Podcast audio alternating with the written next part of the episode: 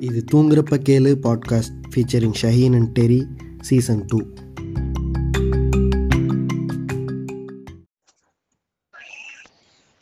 இன்றைய தினம் என்ன பேசலாம் அப்படின்னு யோசிச்சுட்டு இருந்தேன்னா சலாம் மை செக் கேக்குதா இன்னைக்கு ஒழுங்கா தான் இருக்கும்னு நினைக்கிறேன். ஏன்னா நான் ரூம்ல தான் இருந்தேன் இவ்வளவு நேரம். சரி. இப்படியா இருந்தாலும் வாய்ஸ் எல்லாம் செக் பண்றப்ப நல்லா வருது. சரி. ஒரு பத்து நிமிஷம் டவுன் த லைன் டே கேக்கலடா. வாய்ஸ் உள்ள போகுதுடான்னு அவன் சொல்லுவான். சரி கொல்லைப்புறம் வந்து பேசுவோம் கொஞ்சம். வெட்ட வெளியில வந்து பேசுவோம்னு சொல்லிட்டு பின்னாடி வந்து பேசிக்கிட்டு இருக்கேன். சரி. அதாவது ஒரு பாட்காஸ்ட் கொடுக்கணுங்கிறதுக்காக இன்னைக்கு வந்து இவ்வளவு பண்றேன் அப்படின்னு சொல்றேன். ஆமா. இன்னைக்கு அதாவது அது நம்ம ஒரு இது இருக்கும்ல நமக்கு தூக்கமே வராது. நம்ம சோசியல் சயின்ஸ் யாரெல்லாம் சொல்லுவாரு "நீ தூக்கமே வரலன்னா சோசியல் சயின்ஸ் புக் எடுத்து வந்துரும்டா அப்படின்னு. அதே மாதிரி எனக்கு தூக்கமே வராது.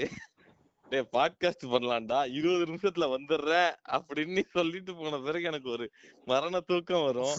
இன்னைக்கு அதை கட்டுப்படுத்திட்டேன். நான் அதனாலதான் வந்து கரெக்டா டைம் கடிச்சிட்டேன். உன்னைய பிடிக்க முடியாதுன்னு. நான் ஆக்சுவலா வந்து சொல்லும் போது சோத்துல கை வச்சிருந்தேன். இல்லைன்னா அப்பயே முடிச்சிட்டு வந்திருப்பேன் இவன். உடனே பண்ணலான்னு உன் வாயில இருந்து வரவே வராது. அதனாலதான் நான் வந்து இன்னைக்கு நான் இன்னொன்னு முன்னாடி கருத்து சோறுகள் ஒண்ணு சொல்லிடணும்னு ஆசைப்பட்டேன். நிறைய பேர் என்னன்னா சோசியல் மீடியால ஒரு நூதனமாக ஒரு போஸ்ட் நூதனம் இல்ல வித்தியாசமான ஒரு நிறைய பேர் போட்டுட்டு இருந்தாங்க. என்னன்னா அது நீட. மைனா? ஸ்ட்ரிக்ட்லி மைனா அப்படின்னா தெரியல. இந்த லவ்வர் படத்துல மணிகண்டன் அதெல்லாம் போட்டுருந்தாங்க. நானும் பாக்கல இனிமேதான் பாக்கணும் நானும் பாக்கணும் நல்லா பாக்கணும் அது இல்ல. யூஸ்வலா வந்து எனக்கு எனக்கு யாமினி மாதிரி ஒரு பொண்ணு வேணும். எனக்கு பொம்மி மாதிரி ஒரு பொண்ணு வேணும் அப்படின்னு தான் வரதெல்லாம் வந்து கீதா வல்லவன்ல அந்த ரீமாசன் இருக்குமா? அது மாதிரி தானே நான் வருது. அந்த மாதிரி கண்டென்ட் பேச வரல நான் வேற ஆ, யூஸ்வலா அந்த மாதிரி தான் சொல்லிட்டு திரிவானுங்க. சரி. இப்போ ரெண்டு நாளா பாக்குறேன். எனக்கு சித்து மாதிரி ஒரு அண்ணன் வேணும். எனக்கு சித்து மாதிரி ஒரு ஃப்ரெண்டு வேணும்னு பேசி விஜய் சித்துவா? ஆமா.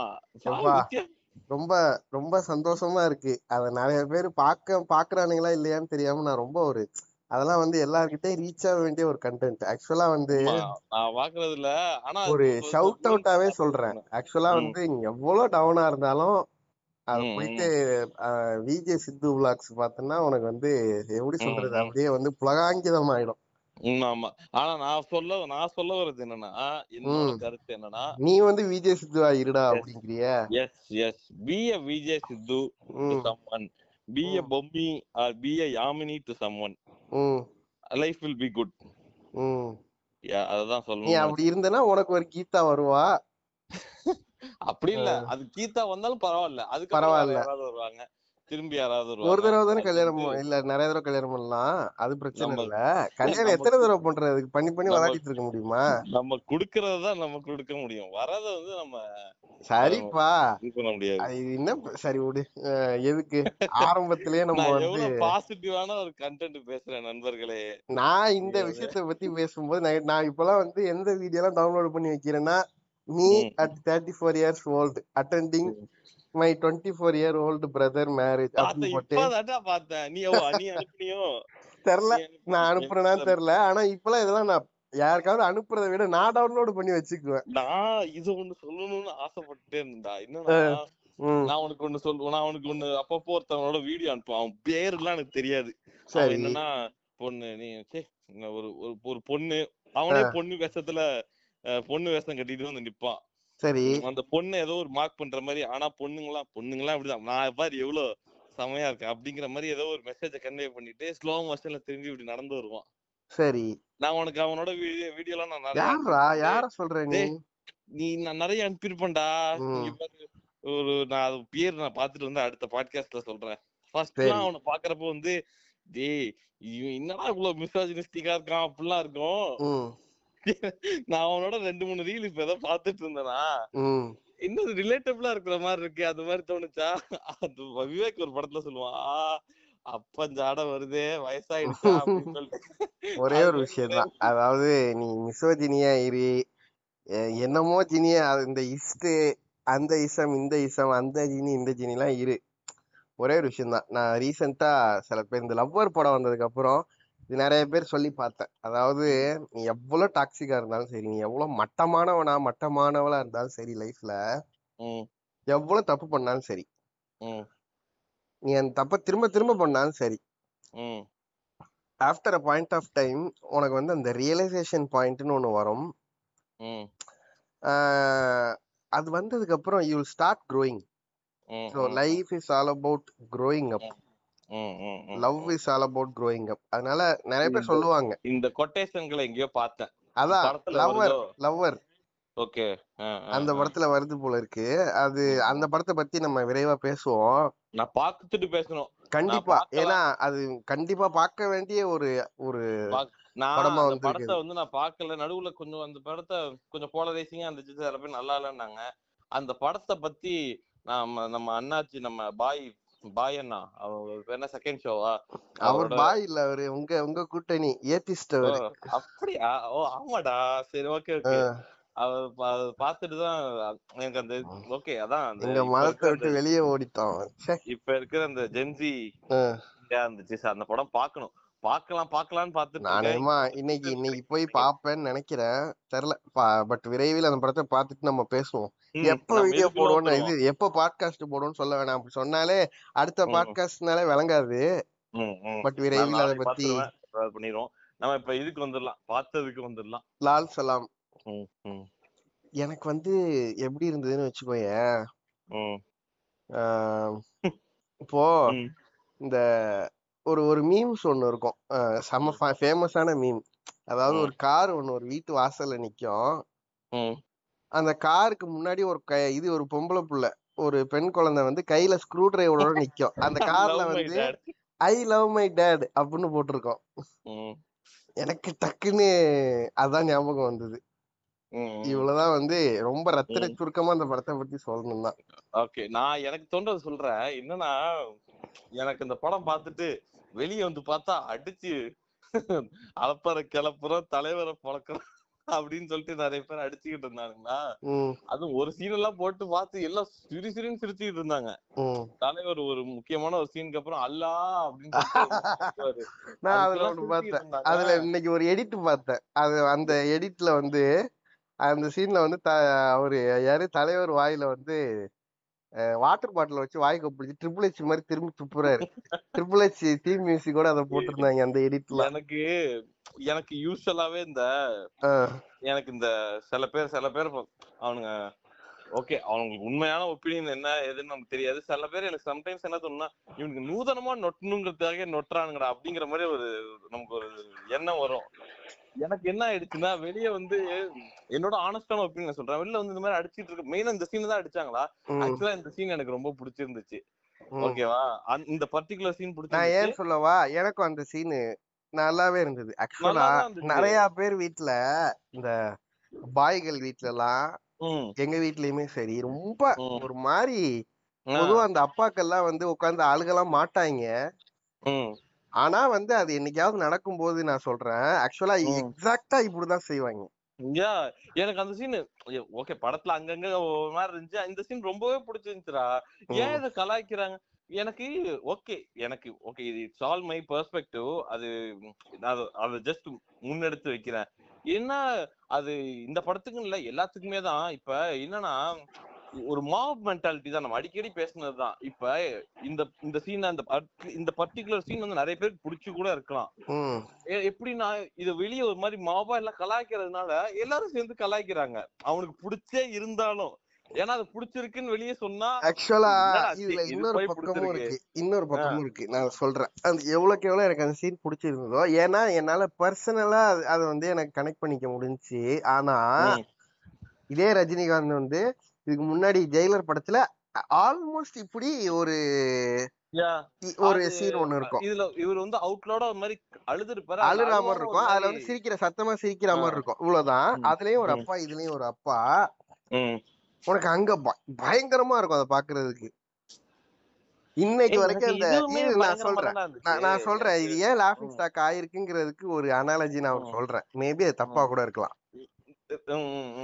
அது இன்னைக்கு வரைக்கும் வந்து அந்த பிஜிஎம் தான் வச்சு சோகமா எங்க போட்டுனாலும் அதுதான் போட்டுட்டு இருக்காங்கன்னு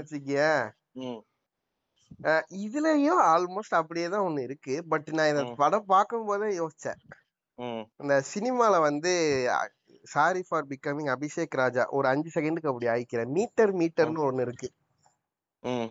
அதாவது ஆக்டிங் மீட்டர்னு சொல்லுவாங்க. எனக்கு தெரியாது. ஒரு ஒரு. எமோஷனை வந்து எவ்வளவு ம். எக்ஸ்பிரஸ் பண்ணணும் அப்படின்னு சொல்லிட்டு அது ரஜினிகாந்துக்கு நம்ம சொல்லி கொடுக்குற அளவுக்கு நம்ம பெரிய லாடெல்லாம் இல்ல. பட் ஆனா அது ஒரு டைரக்டர் வந்து தான் ஒரு ஆக்டர் கிட்ட இருந்து எவ்வளவு எக்ஸ்ட்ராக்ட் பண்ண முடியும்? தனக்கு. என்ன வேணும்? தன்னோட சீனுக்கு என்ன வேணும்? அந்த படத்துக்கு என்ன வேணுங்கிறது அவங்களுக்கு தான் தெரியும். பிகாஸ் அது அவங்க படம். அதுல வந்து எனக்கு இது ஏதோ கொஞ்சம் ஆஃபா இருந்த மாதிரி இருந்தது. மேபி அதுவா இருக்க வாய்ப்பு இருக்கு. சோ இந்த சீன்ல இருந்து மூவ் ஆயிட்டு overall என்னோட ஒப்பீனியன் நான் சொல்லிடுறேன். அதை நான் சொல்லல இன்னும். என்னன்னா இந்த பிளிஸ் ஆஃப் இக்னரன்ஸ் என்னன்னு இந்த படம் வந்து எனக்கு கொஞ்சம் உணர்த்துச்சு. என்னன்னா இந்த படத்தோட ஒரு எதுவுமே நான் பார்க்கல. டீசர் ட்ரைலர் எது வந்து நீ அப்படி சொல்றியா? ஆமா. நான் வந்து அந்த அந்த டைரக்டரோட பெர்ஸ்பெக்டிவ்ல நீ பேசுறியோன்னு நினைச்சேன். இந்த படம். நேஷனல் அவார்டு வாங்கும்லாம் சொல்லியிருந்தாங்களே ஓ சரி சரி அது அது கூட நான் பார்க்கல. அதெல்லாம் ஆமா எனக்கு என்னன்னா இந்த படத்தோட நான் வந்து டீசரை பார்க்கல ட்ரெய்லரை பார்க்கல ஒரு சாங் கேட்கல ஆடியோ லான்ச்ல தலைவர் பேசுனதை பார்க்கல எதுவுமே பார்க்கல. இந்த படத்தை சார்ந்து நான் வந்து ஒரு போஸ்டர் கூட எதையாவது ஏதாவது இந்த மாதிரி ட்விட்டர்ல வந்தது எதுவும் பார்த்துருக்கலாம் எனக்கு தெரியல.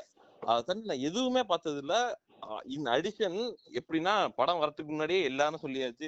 நம்மளாம் சொல்லிட்டு இருந்தோம். அது இந்த மீன் வேற பரவலா இருந்துச்சு. I love my. டேட் கண்டிப்பா இது வந்து ஒரு கண்ட கருமமா தான் இருக்குங்கிற மைண்ட் செட்லயே தான் உள்ள போனுச்சு அதனால இப்ப யூஸ்வலா ஒரு படத்துக்குள்ள போகும்போது எனக்கு நான் வந்து வாட் ஐ லுக் ஃபார்வர்ட் என்னன்னா. Does it connect me does it does it ஒரு does it make a immersive experience இதுதான் வந்து என்னோட ஒரே இதா இருக்கும். உனக்கு எப்படி இது கனெக்ட் ஆகும்? நீதான் சாமியே அதுதான் இல்லைங்கிற பயலாச்சே. அதுதான் சொல்ல வரேன் அதுதான் சொல்ல இது வந்து ஃபுல்லா எங்க எங்க ஆளுங்களை பத்தின கே- படம் பேச விடுடா பேச விடு. இந்த படத்துல நான் அதை எதிர்பார்த்தே போல. நான் இந்த படத்துல வந்து போனது என்னன்னா இப்ப நான் அப்படி மல்லாந்து கொஞ்சம் படுத்துக்கிறேன். என்ன தொந்தரவு பண்ணாம நீ படம் நீ அங்க ஒரு படத்தை ஓட்டுனா எனக்கு போதும். அப்படிங்கிற ஒரே ஒரு லீஸ்ட் எக்ஸ்பெக்டேஷனோட தான் போனேன். அதனால வந்து என்னை இல்ல ஆக்சுவலா அது இந்த படத்துக்கு பாசிட்டிவா அமைஞ்சிருக்க நிறைய வாய்ப்பு இருந்தது. ஏன்னா சில நேரங்கள்ல சுத்தமா டாக்கே இல்லாம ரொம்ப நெகட்டிவா ஒரு படம் இருக்குன்னு வச்சுக்கோயேன். நெகட்டிவ் டாக்கோட நம்ம போய் அந்த படத்தை பார்க்கும்போது. ஆல்மோஸ்ட் அது வந்து ஒரு டீசென்டா இருந்தா கூட நமக்கு அது ஓகே பரவாயில்லையே. எக்ஸாக்டா அது மாதிரி தான் எனக்கு இது இருந்துச்சு. எக்ஸாக்டா அது மாதிரி தான் இருந்துச்சு. இல்ல இன்னொன்னு ஒண்ணு இருக்கு. இப்ப நெகட்டிவ் டாக் இல்லாம பேச்சு மூச்சு இல்லாம இருக்கும். படம் வந்த பிறகு ஓரளவுக்கு நல்லா இருந்துச்சுன்னா அது எங்கேயோ அப்படி கூட இது வந்து எனக்கு அப்பீல் ஆகல. ம், ம். எனக்கு நான் என்னன்னா நான் அப்படியே லெமி டைவ் இன்னா ஃபர்ஸ்ட் ஆஃப் ஃபர்ஸ்ட் ஹாஃப்ல என்ன எனக்கு எப்படி தோணுச்சுன்னா இப்போ சப்போஸ் டு பி ஒன் ஒன்னே முக்கால் மணி நேரம் or two hour film just to make it ஒரு சூப்பர் ஸ்டார் ஃபிலிம் ஆர் ஒரு டூ ரெண்டு ஆஃப் இருக்கிற ஃபிலிம் ஆக்கணுங்கிறதுக்காக ஃபர்ஸ்ட் ஹாஃப்ல என்ன பண்ணுவோம் அந்த ஏதோ சொல்லுவாங்களே நான் லீனியர் நான் லீனியர் நரேஷன் அதான் அந்த கருமத்தை பண்ணி விட்டுருவோம்னு சொல்லிட்டு இந்த ஒரு பத்து நிமிஷத்தை ஓட்டு. அதுக்கப்புறம் என்ன நினைச்சு சொல்ல வேணாம். திரும்பி இன்னொரு ஒரு முப்பது நிமிஷம் பின்னாடி வா. இல்ல அது நான் லீனியரா சொல்றது பிரச்சனை இல்ல. எனக்கு இப்ப இது வந்து பிரசன்ட காட்டுறாங்களா பிளாஷ்பேக்க காட்டுறாங்களா? எனக்கு சத்தியமா தெரியலடா. அதுக்குள்ள வர இன்னொரு பிளாஷ்பேக்க காட்டுறாங்களா? அதுக்குள்ள ஒரு பிளாஷ்பேக் நல்ல வேலைப்பா. எனக்கு மட்டும்தான் இந்த பிரச்சனையோ நினைச்சேன். எனக்கு வந்து அப்படியே இன்செப்ஷன் படம் பாக்குற மாதிரி இருந்துச்சு. இப்போ அவன் கனவுல இருக்கானா? கனவுக்குள்ள கனவுல இருக்கானா? இல்ல அதுக்குள்ள கனவுல இருக்கானா? லிம்போன்னு கடைசியில ஒண்ணு முடிப்பாங்க. அதுல இருக்கானா? சேம் ப்ராப்ளம் சேம் ப்ராப்ளம் என்- எனக்கு புரியல. ரேண்டமா இப்ப இன்டர்வல் முடியும் போது ஒரு இடத்துல முடியுது. திரும்ப அது ஓபன் ஆகும்போது வேற ஒரு சீன் வருது. பார்த்தா அது பிளாஷ்பேக்கா இருக்கு. எனக்கு எனக்கு- எனக்கு லிட்டரலாவே படம் பார்க்கும்போது நான் என் மூளையை போட்டு சொருகிட்டே இருந்தேன். என் இப்ப என்ன காட்டுறாங்க? எதுக்கு இது எனக்கு ஒரு கொஞ்ச நேரத்துக்கு முன்னாடி செந்தில் செத்து போன மாதிரி காட்டுனாங்க. என்ன இது? திரும்பி செந்தில் இன்னும் திரும்பி வரான் அப்படின்னோட இல்ல இல்ல இது வந்து அதோட பிளாஷ்பேக் இல்ல ஆக்சுவலா அத கூட புரிஞ்சுக்க முடியாத அளவுக்கு நம்ம தற்கொலையா இருக்கோமான்னு எனக்கு செல்ஃப் டவுட் எல்லாம் வந்துருச்சு. நோ நோ நோ அது சரியா இது பண்ணல. நான் இன்னொன்னு சொல்றேனே. யாரும் அதை எடிட் பண்ணீங்கங்கிற மாதிரி இருந்தது? இப்ப படம் ஓபன் பண்ணோடனே என்ன நடந்துச்சுன்னா ஒரு பெரிய- ஒரு மிகப்பெரிய ஒரு சண்டை நடந்ததை காட்டுவாங்க. அது மேட்ச் நடந்ததெல்லாம் காட்ட மாட்டாங்க. மிகப்பெரிய சண்டை ஒண்ணு நடந்ததை காட்டுவாங்க. அதுக்கப்புறம் அப்படியே உட்காந்து அவங்க தப்பிச்சு வர்றதை காட்டுவாங்க. அதுக்கப்புறம் என்ன பண்ணுவாங்கன்னா ஒரு பிளாஷ்பேக் போவாங்க. ஃபர்ஸ்ட் ஃபர்ஸ்ட் ஒரு மேட்ச் நடந்திருக்கும். அந்த மேட்ச் காட்டுவாங்க. சோ நான் நினைச்சேன் ஓகே அந்த மேட்சோட அந்த இதுலதான் இந்த சண்டை நடந்துச்சோன்னு அந்த மேட்ச் முடிஞ்சோன்னா திரும்பி இங்க வந்துட்டாங்க. அந்த மேட்ச்ல விக்ராந்த் தோத்துருப்பாரு திரும்பி ஒரு பிளாஷ்பேக் போகுது. அவர் அதுக்கப்புறம் ஒரு டோர்னமெண்ட் நடத்துறேங்கிறாரு. டோர்னமெண்ட் நடத்துறாங்க. எனக்கு வந்து என்னங்கடா இப்ப பிளாஷ்பேக்ல நடந்தது ஒரு மேட்சா ரெண்டு மேட்சா இல்ல ஒரு ஒரு மேட்ச் ரெண்டா காட்டுறாங்களா? இல்ல ரெண்டு மேட்ச ஒன்னா காட்டுறாங்களா? ஒண்ணுமே புரியல. இல்ல அதாவது இந்த ஒரு. டைலாக் இருக்கும். இது வந்து இட்லின்னு சொன்னா சட்னி கூட நம்பாது அப்படின்னு ஒரு டைலாக் இருக்கும். அந்த மாதிரி இத வந்து பிளாஷ்பேக் நான் லீனியர்னு சொன்னா வந்து அந்த டைரக்டர் எடிட்டரே நம்ப மாட்டான் இது என்ன நினைச்சு எடுத்தாங்க? இத வந்து எக்ஸாக்ட்லி இத இப்ப இந்த ஒரு யூஸ்வலா இந்த இது சொல்லுவாங்கல்ல நேரா சொன்னா எல்லாரும் அடிப்பாங்க படம் எடுக்க தெரியலன்னு சொல்லிடுவாங்கன்னு சொல்லிட்டு இப்படி குழப்பி குழப்பி காட்டினா உங்களுக்கு. படத்தை புரிஞ்சுக்க தெரியல அப்படின்னு ஒரு பத்து வருஷம். கழிச்சு சொல்லலாம். ஏன்னா அந்த மாதிரி இப்போ ஒரு ட்ரெண்ட் இருக்கு. நம்ம நம்ம செந்தில வந்து ஃபர்ஸ்ட் ஃப்ரேம்ல காமிச்சோனே தெரிஞ்சிருச்சு இவர் வந்து இவர் வந்து பரலோகம் போக போற பீஸ் அப்படின்னு சொல்லிட்டு. ஓகேவா அவர் வந்து சரி ஓகே. ஏன்னா படத்துல ரெண்டு பெக்குலியரான கேரக்டர் இருக்கு. ஒண்ணு இது அது யாரா தம்பி ராமையாவும் இன்னொன்னு செந்திலும். எனக்கு தம்பி ராமையா பார்த்த உடனே வந்து நீ வேற நீ வேற காசு கொடுத்தாதானப்பா காப்பாத்து அப்படின்னு ஏதாவது ஒரு டைலாக் இருந்தாலும் பேசுவான். ஒரே மாதிரி டோன்ல இருக்கும். ஒரு பதினஞ்சு வருஷமா நானும் பாத்துட்டு இருக்கேன். ஒரே டோன்ல இருக்கும்.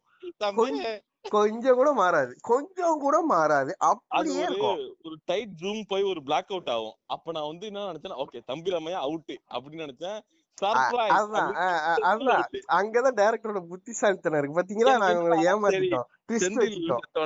சரி ஓகே உனக்காக பொழைச்சு போ. கொஞ்சோண்டு பாவப்படுறேன். இல்ல எனக்கு அந்த தம்பி ராமையா பார்த்தாலே. இரிட்டேட் ஆகுற அளவுக்கு ஒரே டோனு மொனோட்டனஸா அப்படியே எனக்கு அது தம்பி ராமையா தப்பு இல்ல. அவரை அதே மாதிரி வந்து பயன்படுத்துற இந்த டேரக்டர்ஸோட தப்புன்னு வச்சுக்கோங்க எனக்கு ஆக்டிங் எல்லாம் வந்து பேசணும்னா எனக்கு எப்படி இருந்துச்சுன்னா உண்மையிலேயே சொல்றேன்டா. எனக்கு போட்டு பார்த்து எடுத்தாங்களா அதாவது என்ன சொல்றது இப்ப இந்த இப்ப ஸ்பாட் எடிட்டிங் எல்லாம் சொல்றாங்கல்ல. ஸ்பாட்லயே என்ன எடுத்திருக்கோம் அப்படிங்கறத எடிட். பண்ணிட்டு திரும்ப இதுக்கு அனுப்புவாங்க. போஸ்டுக்கு. அனுப்புறாங்க அதெல்லாம். பாப்பாங்களா போட்டு பார்த்துட்டு எப்படி இருக்குலாம் பாப்பாங்களா இத இத வந்து ஒரு ரொம்ப இந்த நான் லீனியராலாம் நொட்டாம ஸ்ட்ரைட்டா இத படத்தை நரேட் பண்ணியிருந்தாவே ஒரு ஒரு மயிரும் நல்லா இருந்திருக்காது அப்பையும். காரணம் இந்த படம் மேக்கிங் வைஸாவே வந்து ஒரு எழுபது வருஷத்துக்கு பின்னாடி இருக்கு. ஒரு ஒரு முக்கியமான ஒரு சம்பவம் நடந்துச்சுன்னா சுத்தி இருக்க எல்லாருக்கும் ரியாக்ஷன் ஷாட் டீம் திறனன தினன தினன அப்படின்னு இந்த அலையெல்லாம் வரும். இது இடி இடிக்கும். அந்த மாதிரி இருக்கு. எனக்கு அதெல்லாம் பார்த்துட்டு அந்த அது மாதிரி பிளஸ் வந்து அவருக்கு பொண்டாட்டியா வந்து யாரே மொய்தீன் பாய் பொண்டாட்டியா நிரோஷா பழைய காலத்து. நடிகை. எங்க அம்மா வந்து கேட்டாங்க இரு இரு நான் அதை சொல்லிடுறேன் என்னன்னா. லால் சலாம்னு ஒரு படம் ரிலீஸ் ஆயிருக்காம்ல. ஆமாமா அது மாதிரி. யாரு யாரு? என்னது நிரோஷா ஹீரோயினா நடிச்சிருக்காம்ல அப்படின்னாங்க. ஆமாமா ஆமா போய் பார்க்கலாம் அப்படின்னேன் ஊர்ல இருக்கிற எல்லா பிரச்சனையிலும் போய் ஒண்ணுதான் உங்க குடும்பத்துக்கு பிரச்சனை. நிரோஷா கம்பேக் ஆமா. அது மாதிரி. ஃபர்ஸ்ட் ஹாஃப் ஒரு மாதிரி அதான் நான் ஒண்ணு சொல்லிட்டு இருந்தேன் அதை விட்டுறேன். என்னன்னா அதான் நம்ம செந்தில் சாவறப்ப ஓகே கொஞ்சம் ஏதோ கொஞ்சம் பாவப்படுறேன் அப்படிங்கிற மாதிரி லைட்டா ஒண்ணு வருது. அடுத்த சீன்லயே செந்தில் வந்துடுறாரு. அது எப்படி சொல்றது? ஒரு மாதிரி என்ன ஃபர்ஸ்ட் ஹாஃப் ஒரு அது ஒரு மாதிரி இன்க இன்கம்ப்ளீட்டா ஒரு ஒரு மாறன்னு ஒரு இம்பாக்ட் படம் வந்துச்சு. ம். யாரு? நம்ம ஹாலிவுட் டைரக்டர் இருக்கார்ல.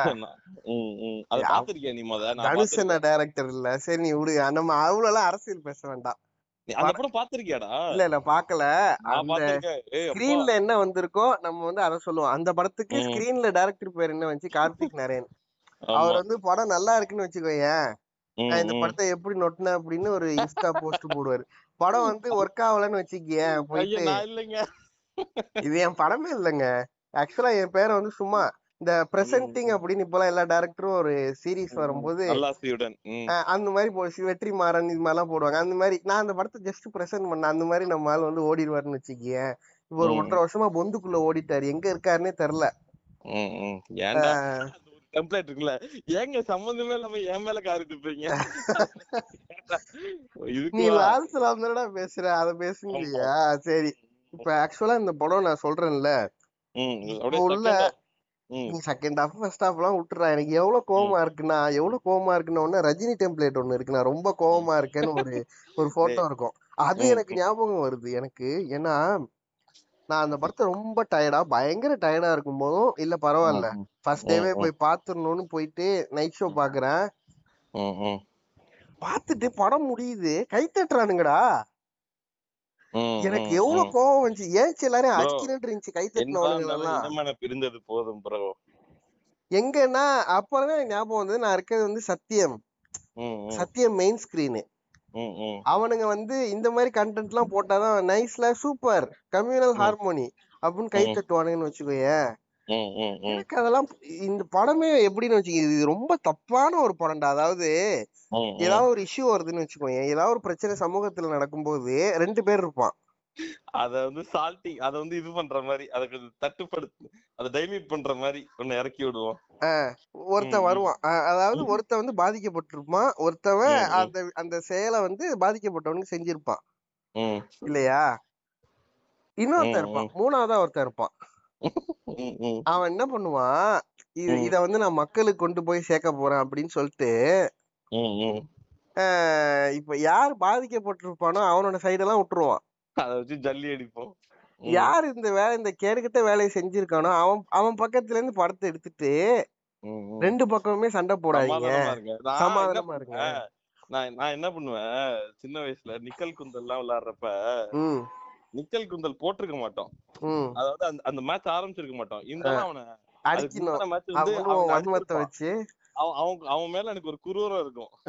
என்ன பண்ணுவேன் ஃபாஸ்டா போய் அவன் முதுகுல அடிச்சுட்டு ஐயோ சாரிடா நிக்கல் குந்தல் போடாத மறந்துட்டேன் அப்படின்னு சொல்லிட்டு வேணாம் வேணாம் இதோ இதோட சமாதானமா போயிடுவோம் அப்படின்னு நான் சொல்லிடுவேன். நான் அடிக்கிறத அடிச்சிருவேன். கொட்டிடுவேன். கொட்டிட்டு அதுக்கப்புறம் சமாதானமா போயிடுவோம். அது மாதிரி இப்ப இது எப்படி இருக்குன்னா ஒரு சண்டை நடக்குதுன்னு வச்சுக்கோயேன். ம், ரோட்ல போற ஒருத்தனை வந்து திடீர்னு ஒருத்தன் வந்து ஒரு கல்லை விட்டு எரிஞ்சிட்டான் இல்ல ஒரு கட்டையை கொண்டு அடிச்சிட்டான்னு வச்சுக்க. ரேண்டமா நீ ரோட்ல போயிட்டு இருக்க உனக்கு நீ அடுத்து என்ன பண்ணுவ? போய் பிரிச்சு விடுவோம். இல்ல வந்து ஏன்டா அடிச்ச? ஒன்ன ஒருத்தன் வந்து அடிக்கிறான். ஒன்ன ஒருத்தன் வந்து அடிக்கிறான்னா நீ என்ன ரிட்டாலியேட் பண்ணுவ இல்லையா? retaliate பண்ணுவேன். அப்ப திரும்ப வந்து ஒருத்தன் ஏன்டா சண்டை எல்லாம் போடுற? ஏதாவது பண்ணுவேன். என் திராணிக்கு ஏத்த மாதிரி. ஏதோ ஒண்ணு ம். பண்ணுவ உன்கிட்ட நான் வந்து ஏன்டா இப்படிலாம் பண்ற? சமூகத்துல நீ தான் வந்து அமைதியை குலைக்கிற. இப்படிலாம் இருக்கலாமா? அவன் அப்படி பண்ணானா நீ அமைதியா இருக்கலாம்ல. சண்டை. போடாதடா. நம்ம எல்லாம் வந்து எவ்வளவு ஒத்துமையா இருக்கணும் தெரியுமா? அப்படின்னு நான் உன்கிட்ட வந்து அட்வைஸ் பண்ணிட்டு இருக்கேன்னு வச்சுக்கியேன் ம். நீ ஒரு தடவை என்கிட்ட கேட்ட? ரெண்டாயிரத்தி இருபத்தொன்னு எலெக்ஷன் அன்னைக்கு குரூப்ல. நம்ம வாட்ஸ்அப் குரூப்ல உன்னை ஒருத்தன் அசிங்கமா கேள்வி கேட்டான். ஆமா. நீ என்ன. பண்ண? என்கிட்ட வந்து கத்திட்டு இருந்த? நான் அப்ப ம், பிரான்ஸ்ல இருந்தேன். அவன் என்னடா சம்மந்தம் இல்லாம என்ன வந்து கத்திட்டு இருக்கான் என்னதான் அவன் அசிங்கமா திட்டி இருக்கான் சொன்னவனை விட்டுட்டு என்கிட்ட வந்து கத்திட்டு இருக்கான் அப்படின்னு. லிட்டரலா அந்த படம் பார்க்கும்போது எனக்கு அப்படிதான் இருந்தது. அதாவது நான் வேற ஏதோ ஒரு இடத்துல ஒரு வீடியோ ஒன்று பார்த்தேன். மொட்டை மாடி பிஹேவியர்னு ஒரு வார்த்தை ஒன்று பார்த்தேன். பால்கனி பிஹேவியர் அப்படின்னு. ரோட்ல அடிச்சு குத்திட்டு ரெண்டு குரூப் இருப்பாங்க மேல இருந்து சில பேர் கை தட்டி பார்த்துட்டு அப்புறம் இத பத்தி நான் என் கருத்து சொல்றேன்னு சண்டைலாம் போடாதீங்க ரெண்டு பேருமே ஒத்துமையா இருங்க. அப்படின்னு சொன்னா. எப்படி இருக்கும்? லிட்டரலா இந்த படம் எனக்கு அப்படிதான். எனக்கு அவ்வளவு கோவத்தை கொடுத்துச்சு. அவ்வளவு கோவத்தை கொடுத்துச்சு. என்னடா பண்றீங்க? பட் இந்த படத்துல எனக்கு பிடிச்ச ஒரே ஒரு விஷயம் என்னன்னா ஒரு இப்ப நான் வந்து மொட்டை தலைக்கும் முழங்காலுக்கும் எப்படி இப்ப முடிச்சு போறேன்னு மட்டும் பாரு. இந்த படம் வந்து எங்க எடுத்திருக்கானுங்க? எங்க எடுத்தானுங்க? படம் போடும்போது ஸ்டார்டிங் கிரெடிட்ஸ் எல்லாம் பாக்கலையா பார்த்தேன்டா ஆனா காரைக்கால், நிரவி இது போன்ற. இடங்களில் எடுத்திருக்காங்க இல்லையா? ஆமா ஆமா ஆமா ஆமாண்டா நிறவில எடுத்திருக்காங்க நிரவில தான் பள்ளிவாசல் எல்லாம் எடுத்திருக்காங்க. இது என்ன. படம்? ரஜினிகாந்தோட இந்த படம். அடுத்த படம் என்ன? அடுத்த படம் என்ன? வேட்டையன். அந்த படம் எங்க தெரியுமா? அந்த படம் செட் பண்ணிருக்கிறாங்க எங்க? தமிழ்நாட்டோட கடைக்கோடி கன்னியாகுமரி இருக்குல்ல அங்க ஒரு ஊர் இருக்கு. டிஎன் செவன்டி ஃபோர் சரி. அந்த ஊர்ல தான் அந்த படத்தை வந்து எடுக்கிறாங்க. வேட்டையன் சரி. படத்தை. சரி. இது வந்து புரியறவங்களுக்கு புரியும்னு வச்சுக்கோங்க சரி இதுல என்ன சொல்ல இது இதுதான் இது லவ் தானே ஜெஸ்ஸி? ஓகே. புரியுதா? அதனால வந்து இது உங்களுக்கு மொட்டைத்தலை புரிஞ்சா மொட்டைத்தலை எனக்கு புரிஞ்சுக்கவே தேவையில்ல. தேவையில்ல. முழங்கால் புரிஞ்சா முழங்கால். நான் செகண்ட் ஹாஃப் எனக்கு என்ன நான் தான் சொன்னேனே நான் ஒரு டிஸ்டன்ஸோட இந்த படம் பார்த்தேன். எனக்கு. இது வந்து என்ன இது பெருசா ஆம் பண்ணாம விட்டா ஓகே அப்படிங்கிற ஒரு மோட்லயே படம் பார்த்ததுனால செகண்ட் ஹாஃப்ல எனக்கு என்னென்ன புடிச்சிச்சு அப்படின்னு நான் சொல்றேன். எப்படி சொல்றது அதான் அந்த ஏஜ் ஓல்ட் கான்ஃபிளிக்ட் அவன் வந்து ஒரு சண்டையில வந்து அவனுக்கு அதாவது அந்த சண்டை அந்த சண்டை அந்த சண்டையில அந்த சண்டைக்கு முன்னாடி அந்த மேட்ச் அதுக்கு முன்னாடி இந்த மேட்ச் சண்டையில இப்படி நடந்துச்சுன்னு சொல்லிட்டு அந்த சண்டைய பத்தியே ஒரு ஃபர்ஸ்ட் ஃபுல்லா பேசிட்டு இருப்பாங்க. அது. என்னதான்டா பே ஆஃப் அதுல என்னதான் நடந்துச்சு அப்படின்னு சொல்லிட்டு அதை காட்டிருக்கவே பேச மாட்டாங்க. அந்த இதுல வந்து சரி ஓகே ஒரு ரெண்டு லீடு இருக்காங்கன்னா அந்த ரெண்டு லீடுக்கு பெருசா எதுவும் ஆவற மாதிரிலாம் எதுவும் காட்டிட மாட்டாங்க நம்ம சினிமால. அது ஓகே திடீர்னு ஒருத்தவங்களோட கையை வெட்டிட்டாங்க. அவனுக்கு கையே இல்ல. அந்த அதான் ஒரு ஒரு எப்படி சொல்றது மேஜர் சுந்தரராஜன் அந்த காலத்து கான்ஃபிளிக்டா இருந்தாலும் அது எனக்கு ஓகே. எனக்கு அப்பீல் ஆகல. காரணம் என்னன்னா எனக்கு விஷ்ணு விஷால பார்த்தா ஒரு ஸ்பாயில்டு யூத்தா ஓகே அவன் அறியாமையில இப்படி பண்றான் அப்படின்னு நியாயமா ஒரு பாவம் வரணும். அப்பதான். உனக்கு வந்து என்ன ஆகும்னா அடுத்து அதுக்கப்புறம் கடைசியில திருந்தும் போது உனக்கு ஓகே அந்த பாட்டுலாம். போட்டாங்க. அது என்ன ஏஐல பாட்டுலாம் திரும்ப போட்டு சிங்கர் சாகுல் அமி இதெல்லாம் திரும்ப கொண்டு வந்திருக்காங்க. வேற ஏதாவது படத்துக்கு போட்டிருக்கலாம்னு வச்சுக்கேன் எனக்கு அது பிடிச்ச பாட்டு வேற. திமிரி எழுதான்னு ஒரு பாட்டு ஒண்ணு வரும். அந்த படத்துல ஒரு மூணு பாட்டு எனக்கு ரொம்ப பிடிக்கும். அந்த ஃபர்ஸ்ட். அந்த தேர் திருவிழா பாட்டு ஒண்ணு. அது நான் அப்பயே உன்கிட்ட சொல்லியிருக்கேன். இந்த இது ஜில்லுன்னு ஒரு காதல்ல ஒரு பாட்டு இருக்குமே கல்யாண தமிழ் பாட்டு. ஆல்மோஸ்ட் அதே ஜோன்ல இருக்கும். எனக்கு அந்த பாட்டு ரொம்ப பிடிக்கும். தேர் திருவிழா. அதே மாதிரி இந்த பாட்டு திமிரி எழுதா எனக்கு ரொம்ப ரொம்ப பிடிச்ச பாட்டு. அதுக்கப்புறம் இந்த ஜலாலி பாட்டு எனக்கு ரொம்ப ரொம்ப பிடிச்ச பாட்டு. ஆக்சுவலா மூணுமே எனக்கு அவ்வளவு ஃபேவரட்ஸ் நிறைய பேருக்கு இந்த மூணு பாட்டு செம ஃபேவரட்னு வச்சுக்கோ இந்த ஆல்பம் ரீசெண்டா வந்து மத்த ஏஆர் ரஹ்மான் ஆல்பம்ஸை விட கொஞ்சம் பெட்டராவே ரிசீவ் ஆனிச்சுன்னு வச்சுக்கோ நிறைய பேருக்கு. இப்ப எதுக்குடா அதெல்லாம் சொல்லிட்டு இருக்கேன் அதுக்காக இல்லடா உண்மையிலேயே நல்லா தான்டா இருந்தது. இப்ப ஞாபகம் வந்துச்சு அந்த திமிரி எழுடா பாட்டுலாம் போட்டு ஊர் ஊரா போய் கிரிக்கெட் விளையாண்டு காசெல்லாம் சம்பாதிக்கிறாரு. Okay hmm. நவ் ஆன குட் ரூட் அப்படிலாம் இருக்கு. எனக்கு அப்போ அவன் மேல எம்பத்தி வரணும். எனக்கு அவனை பார்த்துட்டு இரிட்டேஷன் தான் வந்தது. நீ இந்த நாய் தான் எல்லா பிரச்சனைக்கும் காரணம். இது இப்ப திருந்துனா என்ன? திருந்தலைன்னா எனக்கு என்ன? அந்த எனக்கு லிட்டரலா விஷ்ணு விஷால கொஞ்சம் பிடிக்கும்டா. உண்மையிலே சொல்றேன். அது அவன் காரணங்கிறத விட அதுக்கு நடுவுல ஒருத்தன் கிளப்பி விடுவான்ல அதுதான் சொல்றேன் அந்த சூழ்நிலை தான் காரணம். இல்லடா எனக்கு அப்படிலாம் இல்லடா. எனக்கு ஏன்னா ஆரம்பத்துல இருந்தே அந்த நாயை பார்க்கும்போது சின்ன வயசுல அவனை கொண்டு போய் ஸ்கூல்ல சேர்த்து விடுறாங்க. அங்க. போனா வந்து நான் எதுக்கு படிக்கணும் அப்படின்னு சேர்த்து விட்டவன் புள்ளையே போட்டு அடிக்கிறான். அந்த நாய் சும்மா இல்லாம உனக்காக நாங்க இவ்வளவு காசு செலவு பண்ணதெல்லாம் வேஸ்டா அப்படின்னு அவன் சொல்றான். அதுல இன்னொரு டைலாக் வேற வருது. நாங்க காசு கொடுக்கலன்னா நீங்க இவ்வளவு பெரிய பணக்காரன் ஆயிருக்கவே மாட்டீங்கிறான அந்த விஷ்ணு விஷால் கறக்குறது ஒரு இடத்துல சொல்லுது. என்ன. என்ன காசு கொடுத்தீங்க அவருக்கு? எனக்கு உண்மையே புரியல. காசு கொடுத்து எதுவும் பம்பாய்க்கு அனுப்பி விட்டாரா என்னன்னு தெரியல. அதெல்லாம் வந்து அதெல்லாம் வந்து இதுரா என்னது? பிளாஷ்பேக் அதெல்லாம் காட்டல. அதெல்லாம் அடுத்த பார்ட் டூல காட்டுவாங்களோ? சீக்வல்ல காட்டுவாங்க. சீக்குவல் என்னடா நீங்க தான் ஒரு விஷயம் சொல்றீங்க. அத முழுசாவும் சொல்லல. நானா புரிஞ்சுக்கணுமா ஏதாவது அத? சப்டெக்ஸ்ட் ப்ரோ இந்த படத்துல எனக்கு நல்லா இருந்த ஒரே ஒரு விஷயம் பிளாஷ்பேக்னு ஒரு நாலு கார்ட்டூன் வரும். பழைய காலத்து ரஜினிகாந்த் வரைஞ்சிருப்பாங்க. செமையா இருப்பாங்க அது மட்டும்தான் எனக்கு நல்லா இருந்துச்சு. நான் ரொம்ப ஓப்பன் அவ்வளவு கிரிட்டிக்கலா அந்த படத்தை பத்தி நான் ஆக்சுவலா அப்படி நினைக்கவே இல்ல. இல்லடா. என்ன அவ்வளவுலாம் வந்து யோசிக்கிறதுக்கு எனக்கு இது இல்லடா. எனக்கு இதெல்லாம் பிடிச்சிருந்துச்சுடா. ரஜினி வந்து இப்ப வந்து அவன் பையனை வந்து இப்படி வெட்டிட்டாங்க கையை பிடிச்சு அவன் இந்த விடுங்க நான் போயிட்டு அவனை வெட்டுறேங்கிறதுல இருக்கான். இப்ப வந்து ஓப்பனா வந்து அவங்கள மன்னிக்கவும் முடியாது இல்ல அவங்கள பழி வாங்கவும் முடியாதுன்னு சொல்லிட்டு நடுவுல இப்படி ஒரு இது பண்ணுவாரு. மல்டிப்ளை பண்ணுவாரு. போயிட்டு அவனை போட்டுருங்க அப்படின்னு சொல்லிட்டு எனக்கு அதெல்லாம் பார்த்துட்டு ஓ அப்படியா? சரி எனக்கு தெரியவே தெரியாதுங்க. நீங்க அவனை- பண்றீங்கன்னு. இதனாலதான் நீங்க வந்து அந்த அம்மா இல்ல இல்ல அதான் அந்த அம்மா ஊர்ல இருந்து போன் பண்ணோம். இவர் வந்து போனை ஊர்ல இல்லைன்னு சொல்லிடுங்க. இதை பார்த்துட்டு வா தலைவர் எப்படி இறக்கவே இல்லை? ச்சே நான் நம்பிட்டேன். செமையா இருக்குல்ல. ஐயா நான் அப்படிலாம் ரொம்ப மெய் மறந்து பார்த்துட்டு இருந்தேன்னு வச்சுக்கேன் அதெல்லாம். ஒரு. சீன்லயுமே ஒரு ஸ்டேஜிங் இந்த சினிமால சில சில வார்த்தைகள்லாம் சொல்லுவாங்கன்னு வச்சுக்கோங்க அவ்வளவுலாம் நான் யோசிக்கவே எதுவுமே ஒழுங்கா? ஒழுங்காவே இல்லாம படம் பார்க்கும்போது இதை நான் சொல்லணும்னு நினைச்சேன் இது அதை நான் சொல்லிடுறேன். என்னன்னா இந்த படத்துல சினிமாட்டிக்கா ஒரு ஷாட் எனக்கு ரொம்ப பிடிச்சிருந்துச்சு. அதை எப்படி அவங்க எக்ஸிக்யூட் பண்ணாங்கன்னு எனக்கு நான் பார்க்கும்போது யோசிச்சுட்டு இருந்தேன். அப்படிலாம் படத்துல எதுவுமே இல்லையே. இல்ல, எனக்கு ஒண்ணு தோணுச்சு. என்னன்னா. அந்த ஓகே இவன் கஷ்டப்பட்டு அந்த தேர்லாம் வாங்கிடுவான். தேர்லாம் வாங்கின பிறகு அந்த தேரை அவனுக்கு எரிச்சு விட்டுருவானுங்க. ஓகேவா? தேர் எரிச்சு விட்டோம்னா அந்த தேர் அப்படியே பத்தி எரிஞ்சு அப்படியே கீழே விழும்.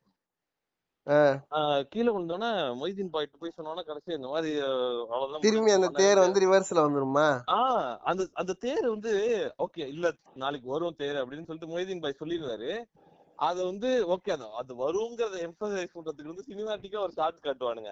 என்ன? அதுக்கு என்ன எப்படி எடுத்தாங்கன்னு தெரியும் நீ இதை நீ போன்ல எடுக்கிற வீடியோவா. ரிவர்ஸ்ல ஓட விட்டாலே No, இப்படிதான் வரும். எனக்கு அது எனக்கு மேபி அது எனக்கு அப்படி தோணுச்சா என்னன்னு தெரியல. அந்த அத பாக்குறப்ப அது ரிவர்ஸ் பண்ண மாதிரி எனக்கு தெரியல. ஏடா எரிஞ்சுக்கிட்டு இருக்க தேர எப்படிடா திரும்ப ஃபர்ஸ்ட்ல இருந்து கொண்டு வர முடியாது எனக்குள்ளே நான் எனக்குள்ள சினிமா எரிச்சு விட்டு இந்த கிரீன் ரோப் ஏதோ வச்சு திரும்பி அதை அப்படியே இது பண்ணி அந்த இன்க்ளைன் பண்ணி கரெக்டா அதெல்லாம் இந்த உலகத்துல இது வரைக்கும் அப்படி ஒரு டெக்னாலஜி வந்தது இல்ல அதாவது நீ சொல்றது எப்படி இருக்குன்னா தமிழ் படம் டூல ஒண்ணு இருக்கு. அவன் டிவிஎஸ் பிப்டில வந்து மண்ணை கொட்ட முடியுமா? அப்படின்னு சிசிடிவியை பார்த்து கண்ட்ரோல் ரூம்ல இருந்து கேட்பாரு சிவா. நான் எனக்கு அப்படி தோணுச்சுடா. மேபி அது ஆனா அது பாக்குறதுக்கு கொஞ்சம் அழகா இருந்துச்சு. எனக்கு இந்த படத்தை பார்த்துட்டு உண்மையிலேயே ஸ்பூஃப் படம் எதுவும் எடுத்திருக்காங்களா? ஏன்னா இது கிரிக்கெட் படம்னு வேற இங்க பாரு, நான் செகண்ட் ஹாஃப் ரசிச்சு இருக்கேங்கிறதுக்கு இதுதான் வந்து ப்ரூஃப் இந்த மாதிரி சில இதெல்லாம் நான் ரசிச்சேன் நான் உண்மையாவே ஆக்சுவலா அந்த எப்படி சொல்றது? சரி ஓகே ஒரு ஒரு பாய எம்பத்தைஸ் பண்ணி ரஜினிகாந்த் நடிச்சிருக்காரு ஒரு பாயா நடிச்சிருக்காருங்கும் போது கொஞ்சமாவது நமக்கு அந்த சந்த சந்தோஷம் அதெல்லாம் வரணும்ல. எனக்கு வந்து உண்மையாவே சொல்றேன் ரொம்ப ரொம்ப கோவமா வந்தது. நீங்க அதாவது நீங்க விவசாயத்தை காப்பாத்தாதீங்கடான்னு ஒரு கட்டத்துல அது மாதிரி அதாவது எங்களுக்கு நடக்கிற பிரச்சனை வந்து அதை நாங்களே பாத்துக்கிறோம் தயவு செஞ்சு நீங்க வந்து கருத்துலாம் சொல்லாதீங்கடா அப்படிங்கிற லெவலுக்கு தான் எனக்கு இருக்கு. ஏன்னா. அந்த படத்துல வந்து அந்த அம்மா சொல்லுது எங்க அப்பா வந்து சங்கி இல்ல அப்படின்னு ஆடியோ லாஞ்சில சொல்லுது. திரும்பி ஒரு ஒரு பதினஞ்சு நிமிஷம் கழிச்சு வந்து சனாத்தனா துரியோதனா அப்படின்னு இந்த இது அது என்ன என்னென்னமோ பேசுறாரு. நான். ஏழு சக்கரா அந்த பாபால பேசுவாரு அது மாதிரி ஏதோ பேசிட்டு இருக்காருன்னு வச்சுக்கோ. அதனால வந்து என்- எனக்கு ஒண்ணும் சொல்றதுக்கு இல்ல. சொன்னாலும் நான் எனக்கு பிடிச்சதெல்லாம் நான் பதிவு பண்ணியே தருவேன். எப்பா நீ பண்ணுப்பா. நான் வந்து. என் சைடுல இருந்து எனக்கு தான் வந்து இங்க அடி. நான் பேசதான் செய்வேன். நீ உனக்கும் இதுக்கு தான். கிடையாது. நியாயம் தான் நியாயம் நீ வந்து நான் ஓப்பனா சொல்றேன். கோவமாவே சொல்றேன் நீ ஜஸ்ட் ட்ரெஸ் பாசர் தான் இது வந்து. டைரக்டா எனக்கு தான் வந்து கனெக்ட் ஆயிருக்கு அப்ப. நான் தான் பேச. முடியும் அதனாலதான் நான் அப்படி சொன்னேன் எனக்கு அதுக்காக வந்து இப்போ.